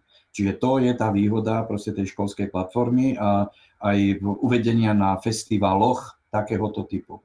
Ale ako náhle s tým začnete pracovať komerčne, tak už vlastne tie, komerčné, tie autorské práva musíte vysporiadať. Či sú to autorské práva za literatúru, to znamená, keď sa prepisuje nejaká knižka, hej, a neby, není to lacné, tak prepis takej knižky mňa vyšiel v podstate skoro na 50 tisíc e, eur, hej, než som, keď som jednu takúto knižku, z jednej takejto knižky chcel robiť uh, uh, hraný film. Rovnako proste aj hudba. Do jedného filmu sme chceli 30 sekúnd uh, hudby Don't worry, be happy. A potrebovali sme autorské práva celosvetové, lebo tie sa ešte členia, že či mám autorské práva na Slovensko, na Čechy, na Európu alebo celosvetové. 30 sekúnd, don't worry, be happy. Pýtali po mne, pol milióna korún, to bolo ešte v korunách, hej, na celosvetové práva. Takže čo mi zostávalo, musel som zavolať hudobného skladateľa a povedať mi, chcem takúto hudbu, potrebujem takýto emočný výraz, takýto pocit radosti, nakomponuj mi to. No a ten mi to nakompoval za 5000 korún. Čiže vlastne ten rozdiel v, v, proste v tej cene, e, v tej cene tej, tých, týchto, týchto povedzme známych hudieb je, je takýto. Čiže sú to autorské práva za literatúru, za hudbu, e, proste dokonca sú, ter, e, dokonca sú autorské práva aj za výtvarné diela. Hej? Aj tie musíte proste nejakým spôsobom vysporadúvať. Hej? Takže e, ako producent jednoducho musíte ošetriť všetky tieto práva, pretože, alebo archívy, hej? používate archívy, tak e, tiež to stojí, stojí more peňazí. Ja teraz robím jeden film o jednom slovenskom, o jednej slovenskej osobnosti, fotograf eh, Beatles, Dežo Hoffman. No a to proste som sa dopracoval k tak astronomickej sume, keď teraz chcem pracovať s tými fotografiami tohto človeka a Beatlesákov, že vlastne teraz mám dosť hlavu smutku, kde tie peniaze po svete pozbieram. No ale jednoducho, keď ten film chcem proste priviesť na svetlo na svetlo, tak ako musím hľadať a ja sa hýbem niekde v sume okolo pol milióna eur len za vysporiadanie autorských práv, nie za nakrútenie, len za vysporiadanie autorských práv. Takže proste na autorské práva, najmä keď to chcete šíriť komerčne, si treba dávať veľký pozor. Ďakujem veľmi pekne. Peter Telec, áno, vidím, že, že chceš niečo povedať. Nech sa páči. Ja len dodám, že pozor na autorské práva aj na spravodajstve, pretože aj my v spravodajskej televízii si musíme dávať, a, a v každom spravodajstve, každé spravodajstvo televízne si musí dávať obrovský pozor na autorské práva a musíme veľmi prísne, a to sa veľmi prísne aj sleduje, zdrojovať e, rôzne zábery a dokonca každú jednu fotografiu, ak ju, ak ju zverejníme. A zároveň chcem povedať aj, čo sa týka súťažných príspevkov Zlatej klapky E, my lebo spomínali sme, že školské záležitosti a tak ďalej. Ja by som ani pri tých školských záležitostiach nepodceňoval tie autorské práva, lebo napríklad e, zvýťazí na Zlatej klapke nejaký jeden súťažný príspevok, ktorý e, nemá svoje originálne vyrobené zábery. My ho zverejníme na, na, na YouTube, na našom, na našom YouTube kanáli a stalo sa nám, a to je prax, to sa stalo, že sa nám ozvali, prišla výzva, aby sme E, ten príspevok stiahli, pretože autorské práva. Takže je dobré, ak by, aby už teraz v, tej, v týchto školských e, v obdobiach si žiaci a, na, a nakoniec aj učiteľia dávali pozor na autorské práva, aby ten príspevok bol postavený na záberoch, e, ktoré sú pri vyrobené sami v škole a nie z prevzatých záberov z nejakého internetu, z YouTube a tak ďalej.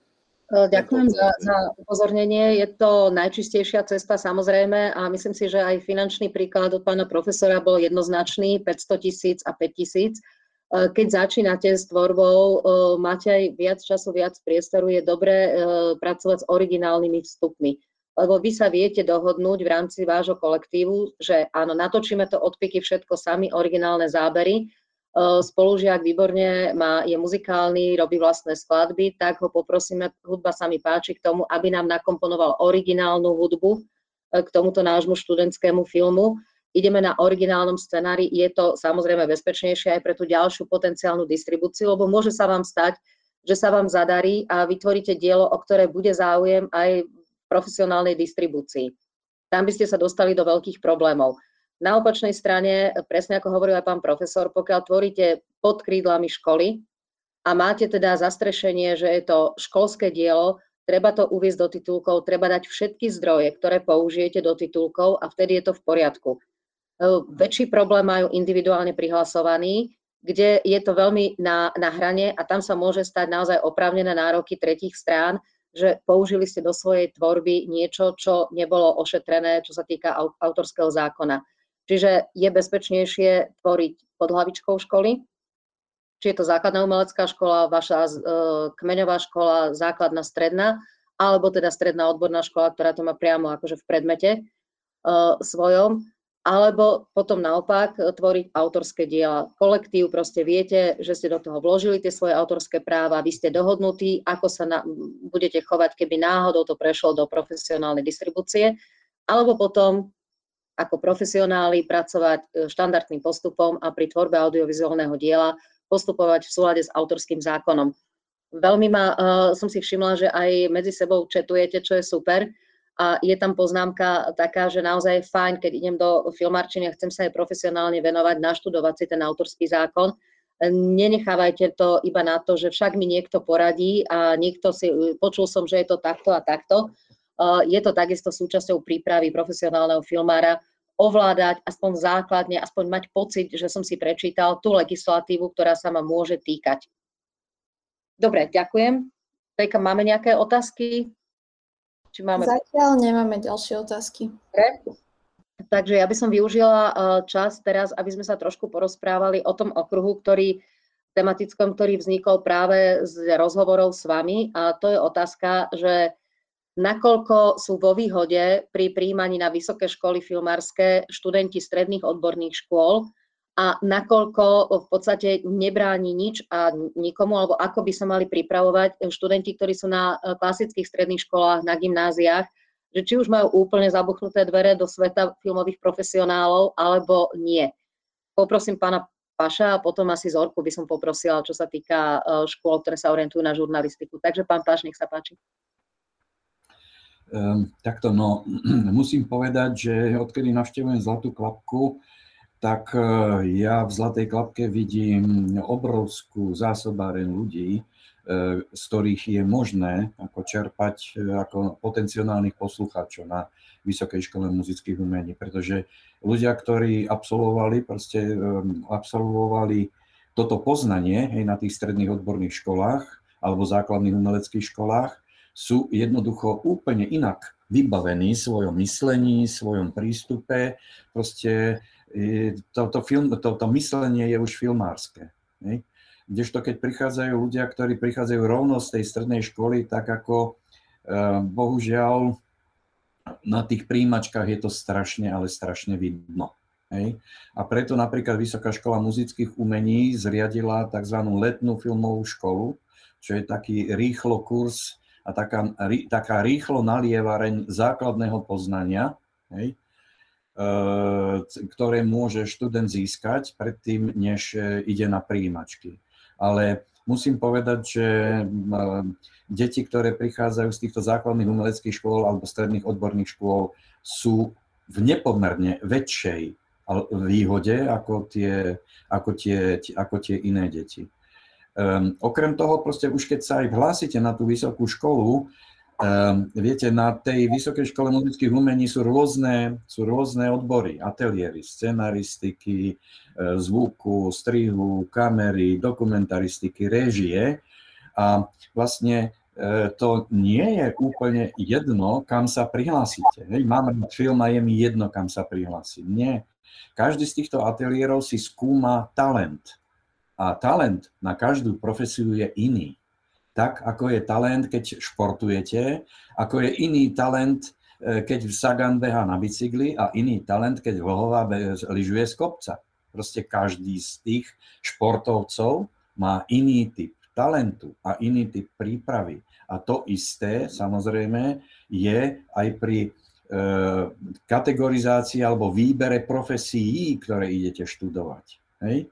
E, napríklad e, to, to není tak, že proste napríklad u nás na strihu my preferujeme, aby človek mal talent na vizuálne myslenie, aby mal schopnosť na, na, vizuálne, na vizuálnu pamäť, aby mal schopnosť kauzálneho myslenia, aby mal schopnosť potlačiť svoje ego, pretože pracuje v týme a neustále celý život pracuje s niekým, Hej. Kdežto napríklad pri režii a pri scenaristiky sa to ego až tak nemusí potláčať, pretože v podstate to ego vytvára, alebo proste cez to ego sa formulujú tie veci. I keď ten režisér musí byť schopný to ego potlačiť, pretože ináč by ho štát, ne, štát nerešpektoval. Ale u nás je to neskutočne dôležitý faktor. Dokonca e, proste na príjimačkách tí, ktorí sa dostanú do druhého kola, tak som vymyslel takú, proste taký, taký stres pre deti, že jednoducho jeden hrá režiséra, druhý hrá strihača a potom sa vymenia a my sa pozeráme, ako zvládajú konfliktné situácie. Či proste tú konfliktnú situáciu zvládne, alebo nezvládne. A keď sa prejaví ego, no tak bohužiaľ dostal sa do druhého kola, ale není ešte zrelý na to, aby išiel ďalej. Lebo proste pri tej pri tom e, oplodňovaní myšlienky, pri tom cizelovaní myšlienky je potrebné zaoberať sa myšlienkami a cieľom a te, e, myšlienkou toho diela, nie toho, čo hovorím ja. Hej? To vidíme aj teraz v politike, čo sa deje. Keď tam ako zúria ega.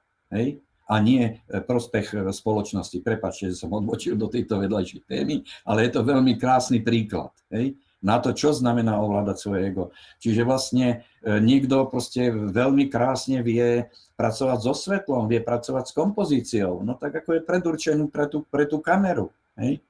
Niekto zase veľmi krásne vie myslieť a proste má predstavy a vie to zmotniť na papieri.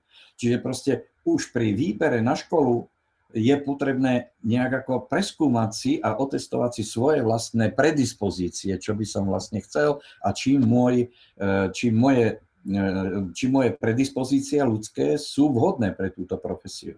Hej? E, napríklad ešte dobre za, za, za, zabrdnem do svojej profesie, aj tam sú, máme strihačov, ktorí robia strihačov v, v, online, to znamená strihajú živé vstupy a strihačov, ktorí pracujú v postprodukcii. Strihač, ktorý pracuje online, musí predvídať situácie, musí byť rýchly, musí vedieť dávať kameraman dispozície, toto potrebujem, toto potrebujem.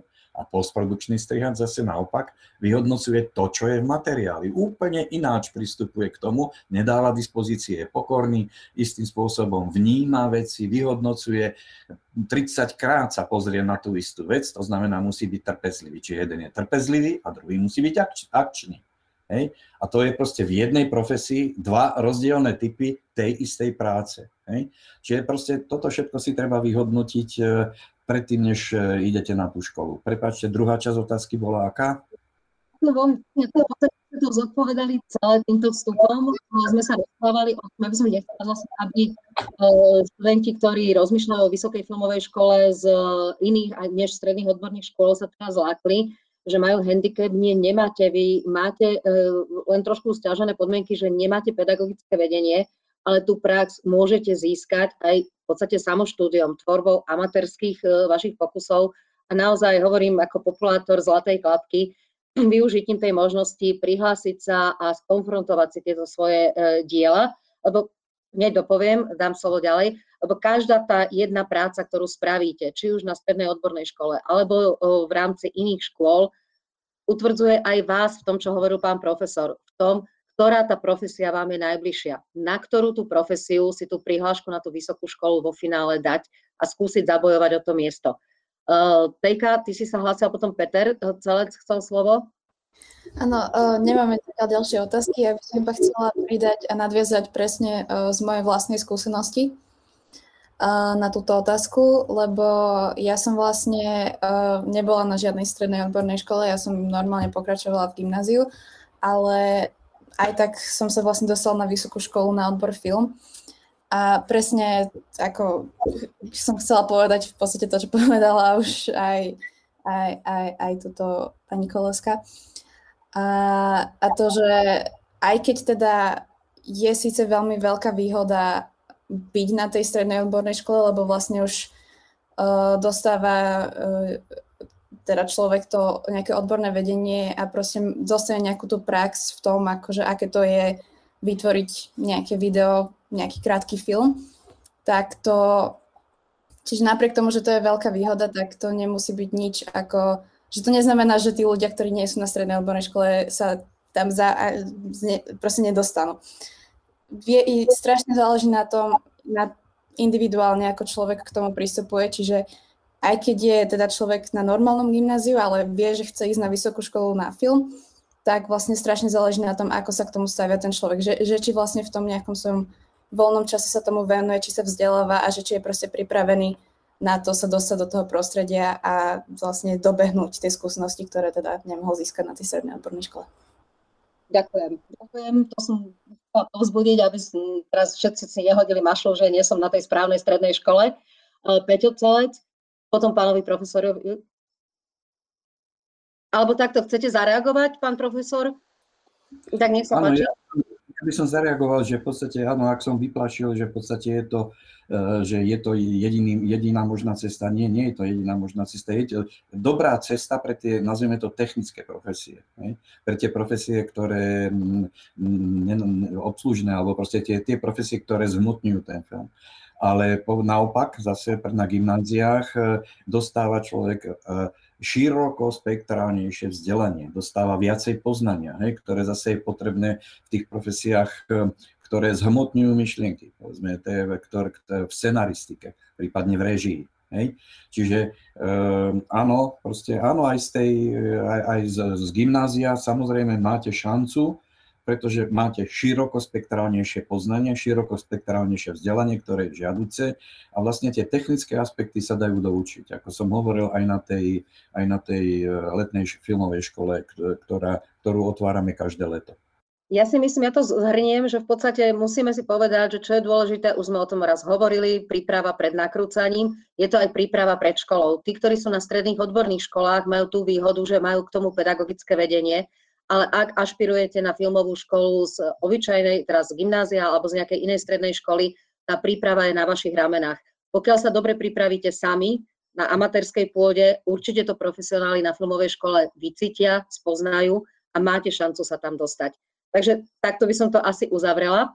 Uh, sekundičku, Peter už má strpnutú pacičku.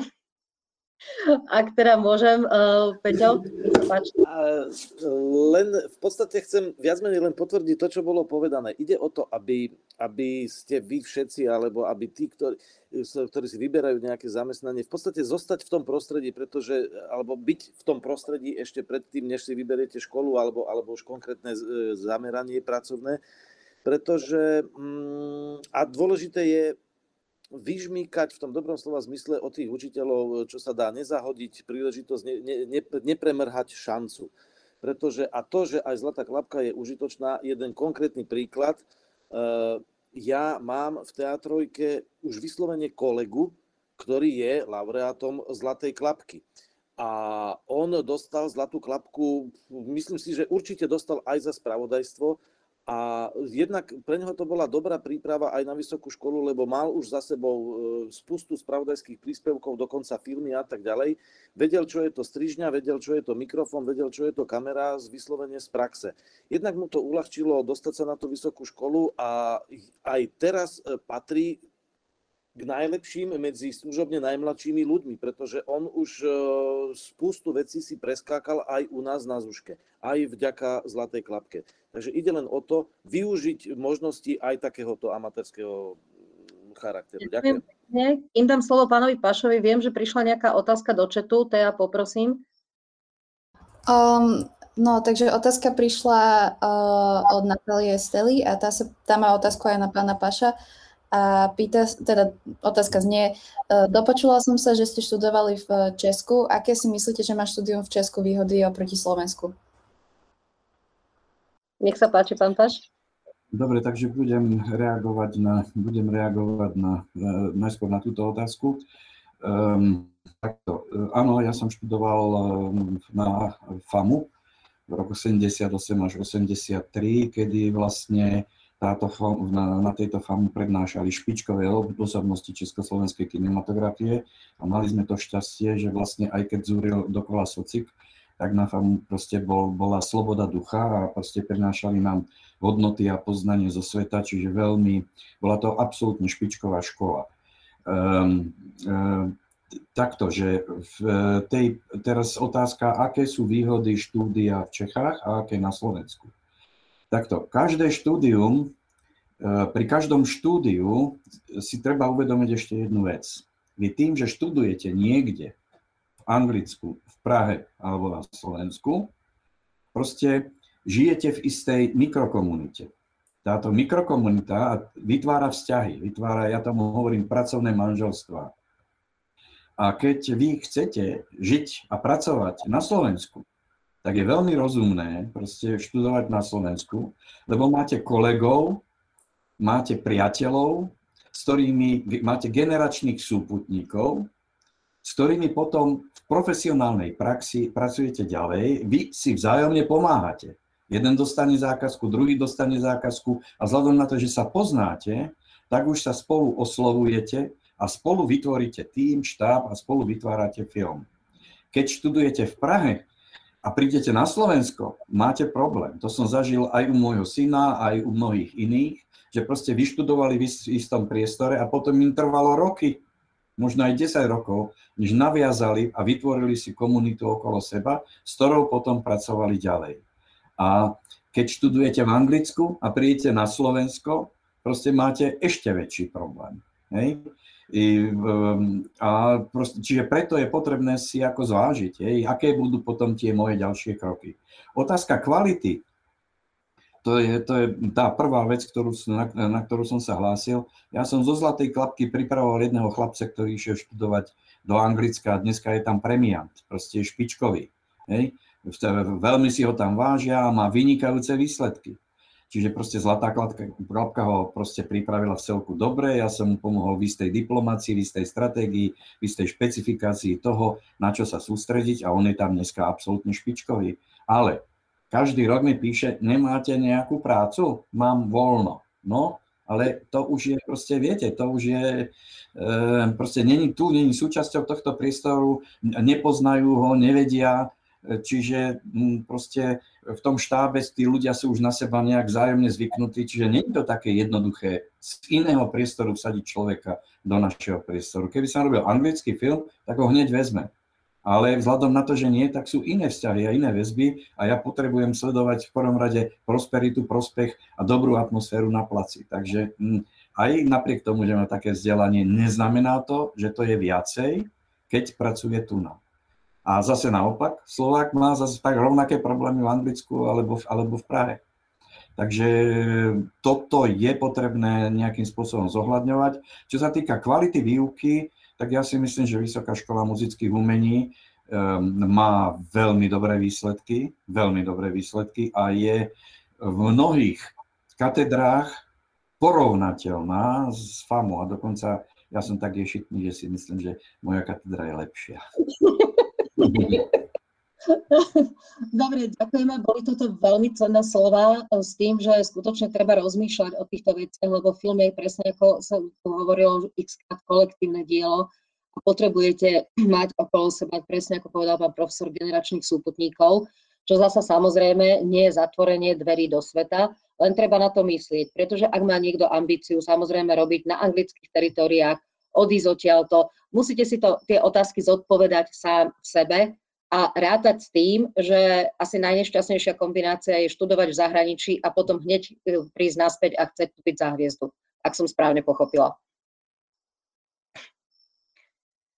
Dobre, e, máme nejaké otázočky ďalšie? Áno, prišla ďalšia otázka od Alena Imama. A e, otázka znie, chcel by som sa spýtať k spravodajstvu, či je aj tu dôležitá podrobná príprava, nakoľko sa podmienky môžu rýchlo, o, o, ďalšia prišla, počkať, nakoľko sa podmienky môžu rýchlo zmeniť a pravdepodobne je tu potrebná aj istá forma profesionálnej improvizácie. Ako sa dá na takéto zmeny zodpovedne pripraviť? Ďakujem. Asi Peter, poprosím, a potom aj Zorku, áno. Zorka, budem gentleman, dám ti slovo. Ďakujem pekne. No, teraz nedávno, žiaľ Bohu, zomrel, vy, zomrela výhodnosť svetovej žurnalistiky King a keď tu bol na Slovensku v roku 2011, tak uh, urobil vynikajúci rozhovor na teatrojke práve o tom, čo ten žurnalista pre svoju prax potrebuje. A jedno z tých jeho posolstiev eh, je, že šťastie práve pripravený. A tá hlavná otázka je, že ako sa pripraviť je. Lebo nevieme, na čo sa máme pripraviť. Ani v spravodajstve, ani v podstate, keď uh, predsa len mož, uh, nás čakajú rôzne, rôzne situácie a e, na to jeho odpoveď bola, e, sám si odpovedal na tú otázku, že neustále sa učiť, vzdelávať, rozvíjať. A keď ja sa rozvíjam v tých potrebných zručnostiach, vzdelávam sa, študujem, mám prehľad všeobecne o tom, čo sa deje vo svete, čo sa deje u nás, e, veľmi čítam, pretože to je veľmi dôležité mať aj z toho čítania získavame slovnú zásobu, si schopnosti, tak potom, keď prídem, e, učím sa, učím sa spracovávať veci, postaviť, vytiahnuť informácie, postaviť základný koncept, tak potom, keď prídem do tej nečakanej situácie, ako sa Alen pýta, tak potom viem, čo mám uh, robiť, pretože viem zareagovať, viem rýchlo sa zorientovať v situácii, viem myslieť za, um, pre, um, za diváka naplňať jeho potreby a to, dalo by sa povedať, že to je to najpodstatnejšie, čo ja môžem v tom spravodajstve urobiť. A to je hľadať tie odpovede pre diváka a povedať to, čo no, som získal najjednoduchšou, najzrozumiteľnejšou formou. Takže to je niekde tá odpoveď, že môžem sa na to pripraviť a zorientovať. Nie je to improvizácia v tom zmysle, že neviem, čo mám robiť, ale aj klasik pán Verich hovoril, že improvizácia je veľmi dobre pripravená záležitosť. To znamená, že ja musím mať premyslený ten cieľ. Už rozprávanie, už to, to už je potom tých, uh, výsledok tých ďalších skúseností a schopností, ktoré mám. Takže toľko z mojej strany. Ďakujem pekne. Ďakujem. Poprosím ešte. Ja, ja by som ešte Zorku doplnil. Eh, v podstate tá zmena situácie a neočakávaná zmena situácie, to je podľa mňa to najväčšie čaro spravodajstva. Um, samozrejme, je to skúška reakcie, ale opäť tá dokonalá príprava pred začiatkom, alebo čím najširší prehľad, ako vôbec ako prehľad ako taký, tak tým sa ľahšie reaguje na vzniknutú situáciu, pretože potom človek rýchlejšie pochopí, že čo znamená tá zmenená situácia, aké nové vzťahy alebo aké nové cestičky e, to ukazuje. No a v praxi to funguje asi tak, že e, existuje tá štruktúra redakcie, redaktor, vedúci vydania a tak ďalej. E, ten redaktor musí zaregistrovať vôbec, už prvá, prvá, prvá vec je, že musí zaregistrovať tú zmenenú situáciu. E, funguje to v praxi tak, že on o tej zmenenej situácii, ak sa tá situácia nastala, e, nastala na placi, vonku pri výrobe, on o tej zmenenej situácii, o tých nových informáciách musí im dať vedieť, tie nové informácie musí dať vedieť vedúcemu vydania. Ten vedúci vydania takisto musí okamžite prehodnotiť zmenenú situáciu a musí určiť stratégiu, líniu toho spravodajského príspevku, prípadne ďal, ďalšie veci, e, ktorú dá tomu jednému redaktorovi, prípadne ďalším redaktorom. E, ďalšia vec je, čo sa týka rýchlych zmien v spravodajstve, tam je, je x príkladov, E, negatívnych, keď moderátor má napísané, vedie nejaký rozhovor, moderátor má napísané otázky a drží sa toho papiera a, a, a nepustí ten papier a vôbec nepočúva respondenta, že čo mu on hovorí. A stane sa, že respondent mu odpovie na otázku, ktorú on má v tom papieri napísanú ako nasledujúcu v poradí a ten moderátor je tak ho nepočúva, že ani nezaregistruje, že on mu už vlastne odpovedal na tú otázku. Takže rýchla reakcia, e, široký prehľad, e, to sú, to sú veci, ktoré v tom spravodajstve nutne potrebujete. A ja už som ešte asi pol hodinu pred touto otázkou som ešte chcel povedať, že jedna vec je byť pripravený a ísť na výrobu s určitou svojou koncepciou, ale druhá vec je treba vždycky po návrate, a to je opäť záležitosť aj a život z praxe. Po návrate prídem za tým vedúcim vydania, e, poviem mu, toto sme si naplánovali, ale toto som nenahral, lebo z nejakých e, dôvodov e, máme situáciu takú, musím ten svoj plán po návrate z výroby a pred odchodom do strižne jednoducho prehodnotiť a vyhodnotiť, čo mám, čo sa mi podarilo, čo sa zmenilo a čo nemám. Asi tak, ďakujem. Ďakujem veľmi pekne. Vidím, že četovacie stredisko sa nám hlási. Pejka, nejaká nová otázka? Áno, áno, prišli nám dve otázky, uh, ale ja by som, jedna z nich nadvezuje na to, o čom rozprával pán Pač, tak to by som začala. Otázka nám prišla od Livie Kanot a tá sa teda, tá otázka znie, pán Páš, podľa toho, čo hovoríte, to znamená, že ak by som rada pracovala v USA, tak aj vysokú školu by bolo lepšie absolvovať tam. Predpokladám, že to je ešte náročnejšie sa tam dostať. Um, takto, no nie je to takto. Uh, um, takto, um, vzdelanie, ktoré dostávate v Čechách alebo na Slovensku, je veľmi hodnotné. Proste dostanete veľmi hlboké teoretické poznanie, ktoré na, možno na niektorých uh, zahraničných školách nedostanete. Proste mal som študentov, ktorí odišli z VŽMU a potom študovali v Amerike alebo v Kanade a povedali mi, pán Pašno, ale to, čo sme sa dozvedeli u vás a to, čo sme sa naučili u vás, za celé štúdium v Amerike ako nezískali. Čiže um, je, proste vždy je to individuálne, ale v podstate povedzme bakalára si urobiť na Slovensku a potom ísť a študovať, e, doplniť a rozšíriť si vzdelanie v krajine, v ktorej by ste chceli pracovať, je asi najmudrejšia cesta. Áno, samozrejme, a v tých Spojených štátoch je to proste strašne drahé tam ísť na UCLA, tak tam v podstate to by ste zrujnovali svojich rodičov a sami by ste si to asi nezaplatili, pretože tam jeden semester stojí proste, ja neviem, okolo, tuším, okolo 30 tisíc dolárov, hej, jeden semester. Takže, um, takže samozrejme sú tam aj iné školy, ktoré zase nemajú, proste neučí tam Spielberg, neučí tam Ridley Scott, hej, ale znova, proste tá škola potom aj v tých Spojených štátoch e, a jej, jej, jej poslucháči majú inú validitu, majú inú známku. Hej?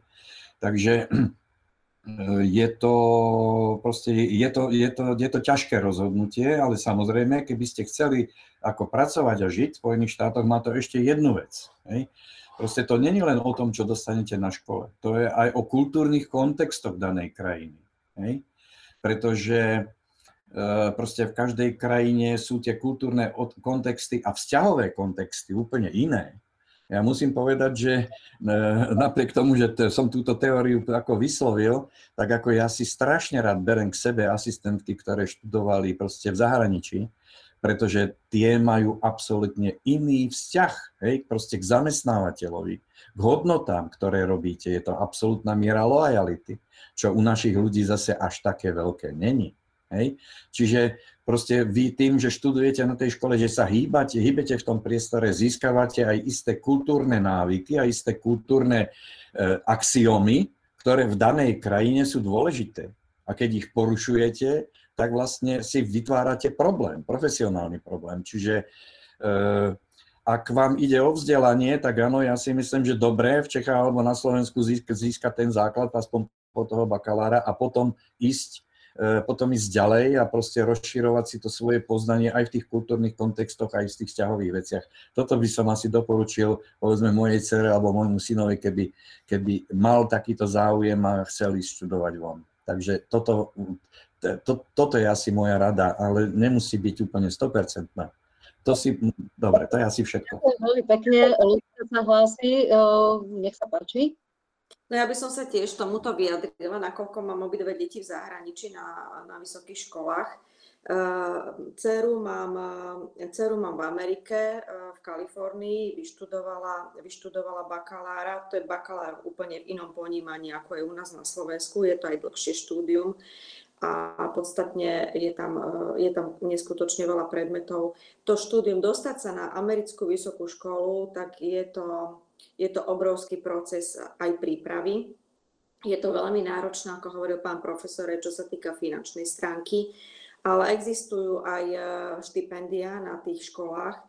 A keby, keby sa náhodou e, táto Livia rozhodla, že by chcela ísť do Ameriky, treba potom na to magisterské štúdium alebo aj na bakalárske štúdium, tak určite sa na to treba. Moja dcera sa na to pripravovala rok, ona neštudovala tento umelecký smer, ona študovala ona študovala biznis s tým, že v podstate rok, rok sa pripravovala na rôzne testy, dala si prihlášku na veľmi veľa vysokých škôl, potrebovala k tomu samozrejme pôžičku, pretože, ako hovoril pán profesor, to štúdium je extrémne finančne náročné. No a, ale čo by som povedala, uh, už aj z vlastnej skúsenosti, lebo v tom školstve sa pohybujem, tak by som povedala, že trošku rozdiel v americkom školstve a v našom školské, školstve je tá medzi študentmi neskutočná dravosť a neskutočná súťaživosť, že tam tie decká proste naozaj každý jeden, ktorý tam je, chce byť najlepší a neskutočne tie deti na sebe makajú.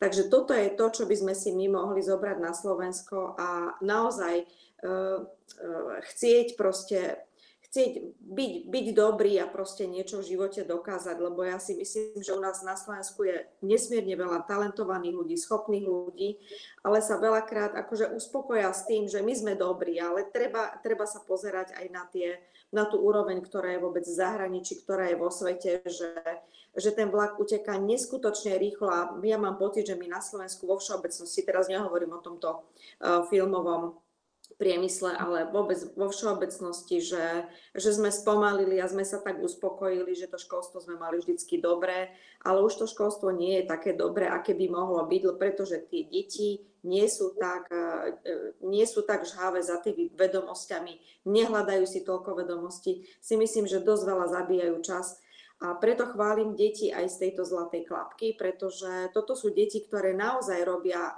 oveľa viacej veci, ako robia bežné deti.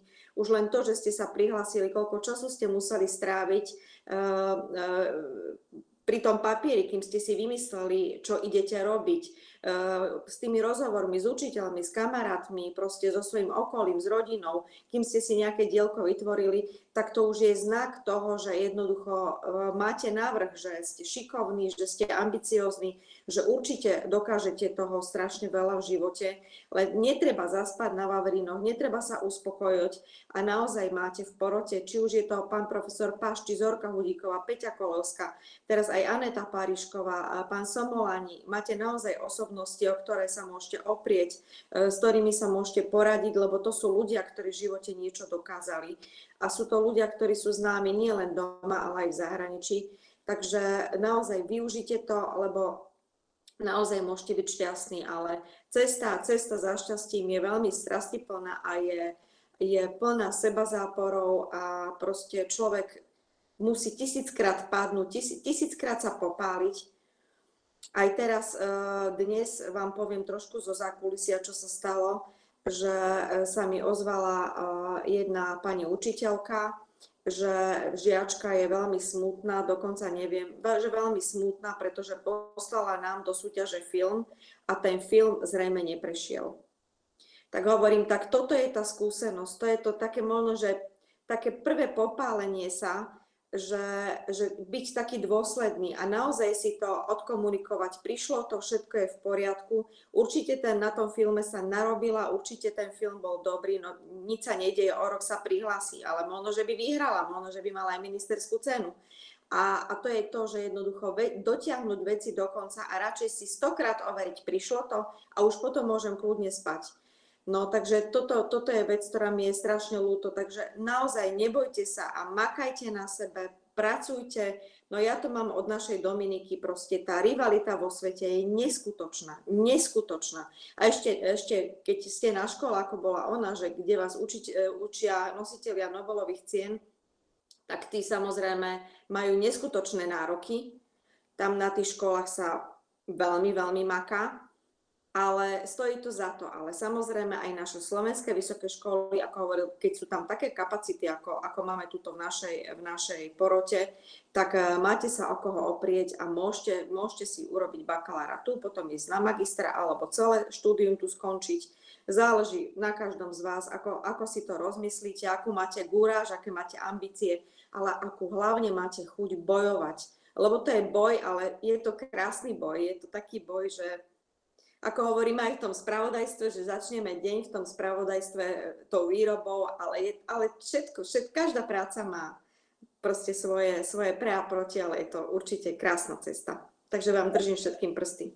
Ďakujem veľmi pekne, Lucia, za tieto slova, lebo boli všeplatné na akýkoľvek smer a absolútne použiteľné aj pri ceste za, e, pre budúcich filmových profesionálov. Neskutočné sa stáva skutočnosťou, máme posledných 13 minút, opäť to ubehlo veľmi rýchlo. Ja by som chcela týchto posledných 13 minút e, ešte mm, upriamiť pozornosť jeden okruh, ktorý nám ako keby úplne vypadol a absolútne to licuje aj počty prihlásených do jednotlivých kategórií. Ja som čakala, kedy sa začneme rozprávať o mne druhej blízkej profesii, a to znamená o herectve, o moderátorských výkonoch týchto vašich vekových kategóriách ja som tam cítila hlbok, e, citeľný pokles počtu prihlásených príspevkov, ale chcela by som možno otvoriť ešte také rýchle koliesko o tom, ako je to dôležité aj pre vás ostatných, ktorí máte ambíciu stať sa režisérmi, stať sa uh, producentami, stať sa šéfmi spravodajstva. Ako je dôležité, poďme si teda povedať ani nie z hľadiska toho, ja chcem sa stať herečkou, alebo ja sa chcem sta- e, sa stať moderátorom. Poďme si ale povedať, čo by tí, ktorí obsadzujú hercov alebo uvažujú o tom, koho postavia za ten spravodajský mikrofón, mali vyžadovať od týchto ľudí. To znamená, poďme si povedať, poprosím Zorku, na čo by mal ten, ktorý povie, ty pôjdeš pred kameru, budeš tam robiť moderátora, na čo by mal dbať, čo by mal vyžadovať od toho človeka a potom poprosím aj pána Paša, ten producentský pohľad, čo sú tie základné eh, herecké minimá, ktoré by mali naši budúci kolegovia, režiséri, producenti mladí hľadať v tých, ktorým dajú tú zodpovednosť, že ich postavia pre tú kameru. Zorka? Ďakujem pekne.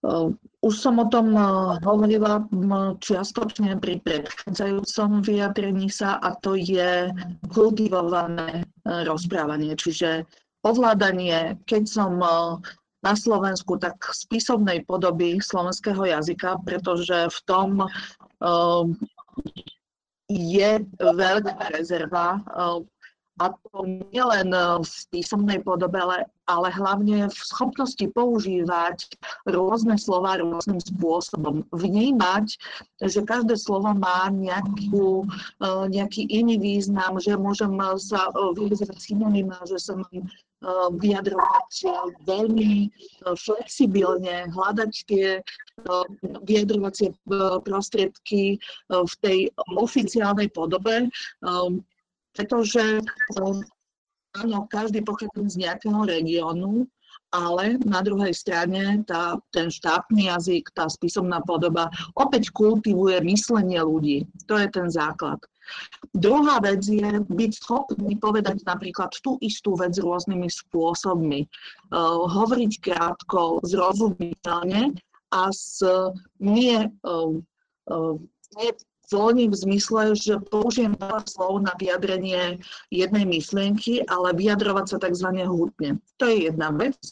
A druhá vec, keď chcem byť tým moderátorom, redaktorom, už ste to tiež spomínali, a to je všímať si veci a veci verbalizovať. To znamená, že uh, zachytiť ten môj pohľad a sprostredkovať ho zaujímavým spôsobom tomu svetu. To znamená, že lebo Peťo spomínal, spomínal, že moderátor si nepočúva, drží sa napísaných otázok, nevie prúžne zareagovať, ale to sa dá postupne samozrejme učiť. Ale podstata je zvedavosť a schopnosť cez ten svoj pohľad priniesť zaujímavé veci divákom a tým príjemcom. A čo by som chcela odporučiť našim, našim mladým tvorcom je, že aj keď sa rozprávate s kamarátmi, ja viem, že je rýchla doba, doba SMS-iek, píšeme, skracujeme ten, svo, tie svoje ale kultivujme si ten jazyk v tom osobnom živote, lebo keď ste, ako sa hovorí, že už na placi, teda niekde v teréne v spravodajstve, alebo pred mi, e, mikrofónom, alebo e, na placi pri nejakej publicistickej relácii, keď sa pozerám na, na pána Barša, pána Prozora, tak e, mi napadne hneď Miláčikovo, Miláčikovo a množstvo ďalších relácií, ktoré produkuje aj jeho, jeho spoločnosť, tak ten moderátor už musí myslieť na to, aký má ten obsah a nemá čas myslieť na to, aké slova uh, bude hovoriť, akým, ako bude dodržiavať meké L, ktoré aspoň tam, kde sa mekček píše, uh, by sa malo uh, používať, aby nehovoril tvrdé ne, aby nezaťahoval. že to všetko treba robiť ešte, tak ako sme tu už nespočetne hovorili, v čase prípravy, aby už keď prichádzame do tej profesie, sme boli pripravení. Ďakujem pekne. Aspoň zatiaľ. Ja poprosím pána Paša, čas sa nám kráti.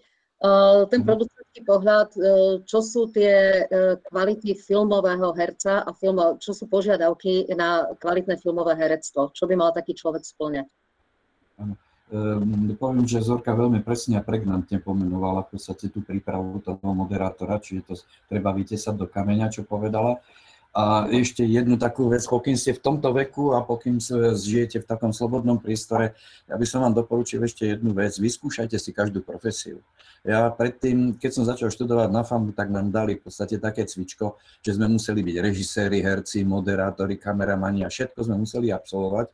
A musím vám povedať, že ja som sa pozeral na produkčných ako na takých podvodníčkov, že to sú ľudia, ktorí slubujú, dajú dokopy a nasľubujú len, aby proste e, dosiahli to, to, čo, to, čo chceli, ale musím povedať, že keď som si prešiel tou profesiou, keď som si prešiel tými ostatnými profesiami, úplne inak som sa začal chovať k tým ľuďom a úplne ináč som sa pozeral proste aj potom na spoluprácu a úplne iná bola komunikácia. Čiže to je o vašich vzťahoch. Teraz sa vrátim k téme, o ktorej hovorila pani Kolevská, eh, herec.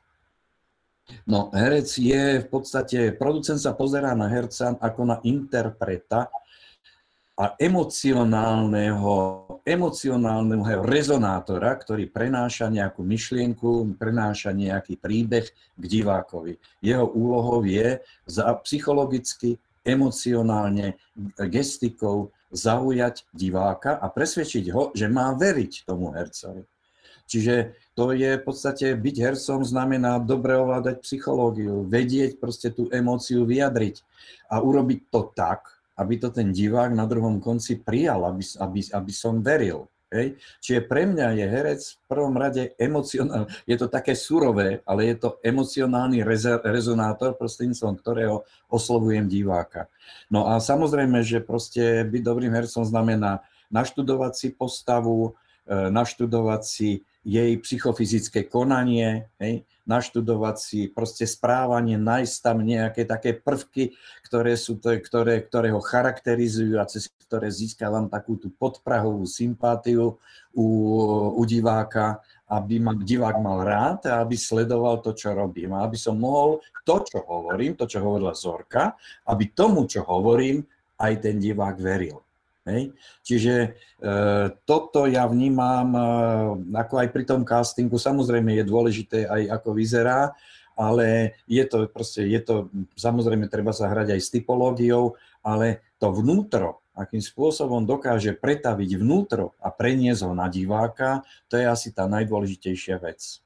Ja sa pridám ešte e, z veci, ktoré boli spomenuté na predchádzajúcom workshope, dávajte si všetci tvorcovia pozor naozaj na to, koho obsadzujete do svojich filmov, pretože zle obsadený a neuveriteľný herecký výkon vám môže pokaziť celú vašu snahu. To, hľadaj, eh, to znamená, hľadajte ľudí, ktorí eh, dokážu pracovať so svojím strojkombináciou pracovných nástrojov. Pracovným nástrojom herca je samozrejme telo, je to jeho hlas, jeho artikulácia, modulácia, intonácie a potom je to jeho duša. A pokiaľ filmové herectvo neobsahuje dušu, to znamená úplné stotožnenie sa s tou postavou, ktorú predstavuje ten človek, úplné vyzlečenie sa do naha a skutočné, naozaj uveriteľné prežívanie tých emócií, tak sa vytvorí ako keby nejaká sklenená bariéra a to sklo tej obrazovky sa znásobí a ten divák tomu neuverí. A nech máte príbeh akokoľvek dobre scenaristicky, režine vystavaný, keď si nenájdete správnych interpretov, takže nepodceňujte to, vyskúšajte si tú profesiu, a aby ste pochopili, čo hľadáte, koho si postavíte pred kameru svojich objektívov. Čiže musela som trošičku uh, upriamiť vašu pozornosť na túto disciplínu, pretože práve v tejto vekovej kategórii 15 až 19 rokov, ako keby sme pociťovali výpadok. A aj musím povedať, že tento rok bolo tých výborných, chvála Bohu, boli aj výborné herecké výkony, ale ako si pomenej, takže dávajte na to pozor a pracujte s hercami. Nie je to jednoduché stať pred kamerou, potrebujú pomoc režisérov a potrebujú pomoc celého filmového štábu, ale bez nich to nejde. Teda, posledné, posledná otázka. Dobre, ďakujem. No máme ešte dve otázky, tak veľmi rýchlo. Jednu otázku máme od Natálie uh, Stely. Tá sa pýta, že po odoslaní námetu a scenáru napríklad do audio, audiovizuálneho fondu, ako dlho sa približne čaká, kým sa ozvu, neozvu? Tam e, odporúčam naozaj stránky Audiovizuálny fond, tam sú presne e, pokyny, pravidlá, dĺžky, kedy sú výzvy, kto sa môže prihlásiť.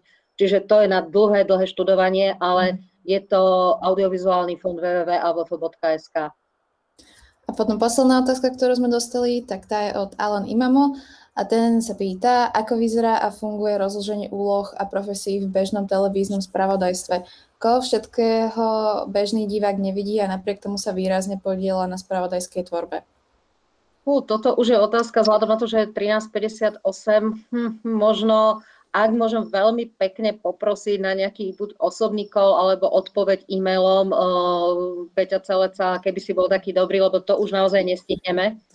A je to zaujímavá tá otázka. Jasne, ja to, ja to, je to na dlhšie rozprávanie, ja to Alenovi poviem osobne. V každom prípade v tej televízii z pohľadu z obývačky e, viac toho nevidíte, ako vidíte. Uh, veľmi dôležité je úloha redaktora v tom spravodajstve, pretože jemu musí ten vedúci vydania dôverovať, lebo on je ten na placi a on mu dáva vedúcemu vydania informácie, tým pádom vedúci vydania má len sprostredkované informácie, je to kľúčová osobnosť, pre kvalitu a len na dokreslenie, čo všetko divák nevidí a čo je dôležité, čo nie je dôležité.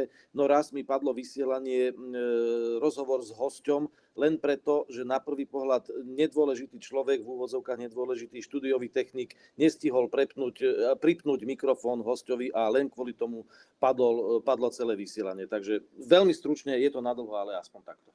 Dobre, ďakujem veľmi pekne. Ja vám všetkým veľmi pekne ďakujem za účasť, všetkým teda diskutujúcim, odbornej porote, aj Peťovi ľudské celecovcom za to, že ste si vytvorili tento časový priestor. Vám nesmierne všetkým ďakujem za záujem, za vaše otázky. Úprimne, skromne dúfame, že sme vám aj niečo nové povedali a že niečo z toho, čo ste sa dozvedeli, vás posunie vpred vo vašej filmárskej kariére. A uh, budete to počuť aj večer pri vyhlasovaní a poviem to aj teraz tu je pred nami desiatý jubilejný ročník, tak my sme v porote masochisti. Zavalte nás krásnymi, nádhernými príspevkami, trénujte, cvičte, skúšajte, nehnevajte sa na nás, keď sa nedostanete do tých nominácií, ale určite nevzdávajte sa svojich snov a svojej lásky, ktorým, ktorou je audiovizuálna tvorba. Ďakujem všetkým veľmi pekne za účasť. Dovidenia. Ďakujem, dovidenia. Ďakujem. Dovidenia. Dovidenia.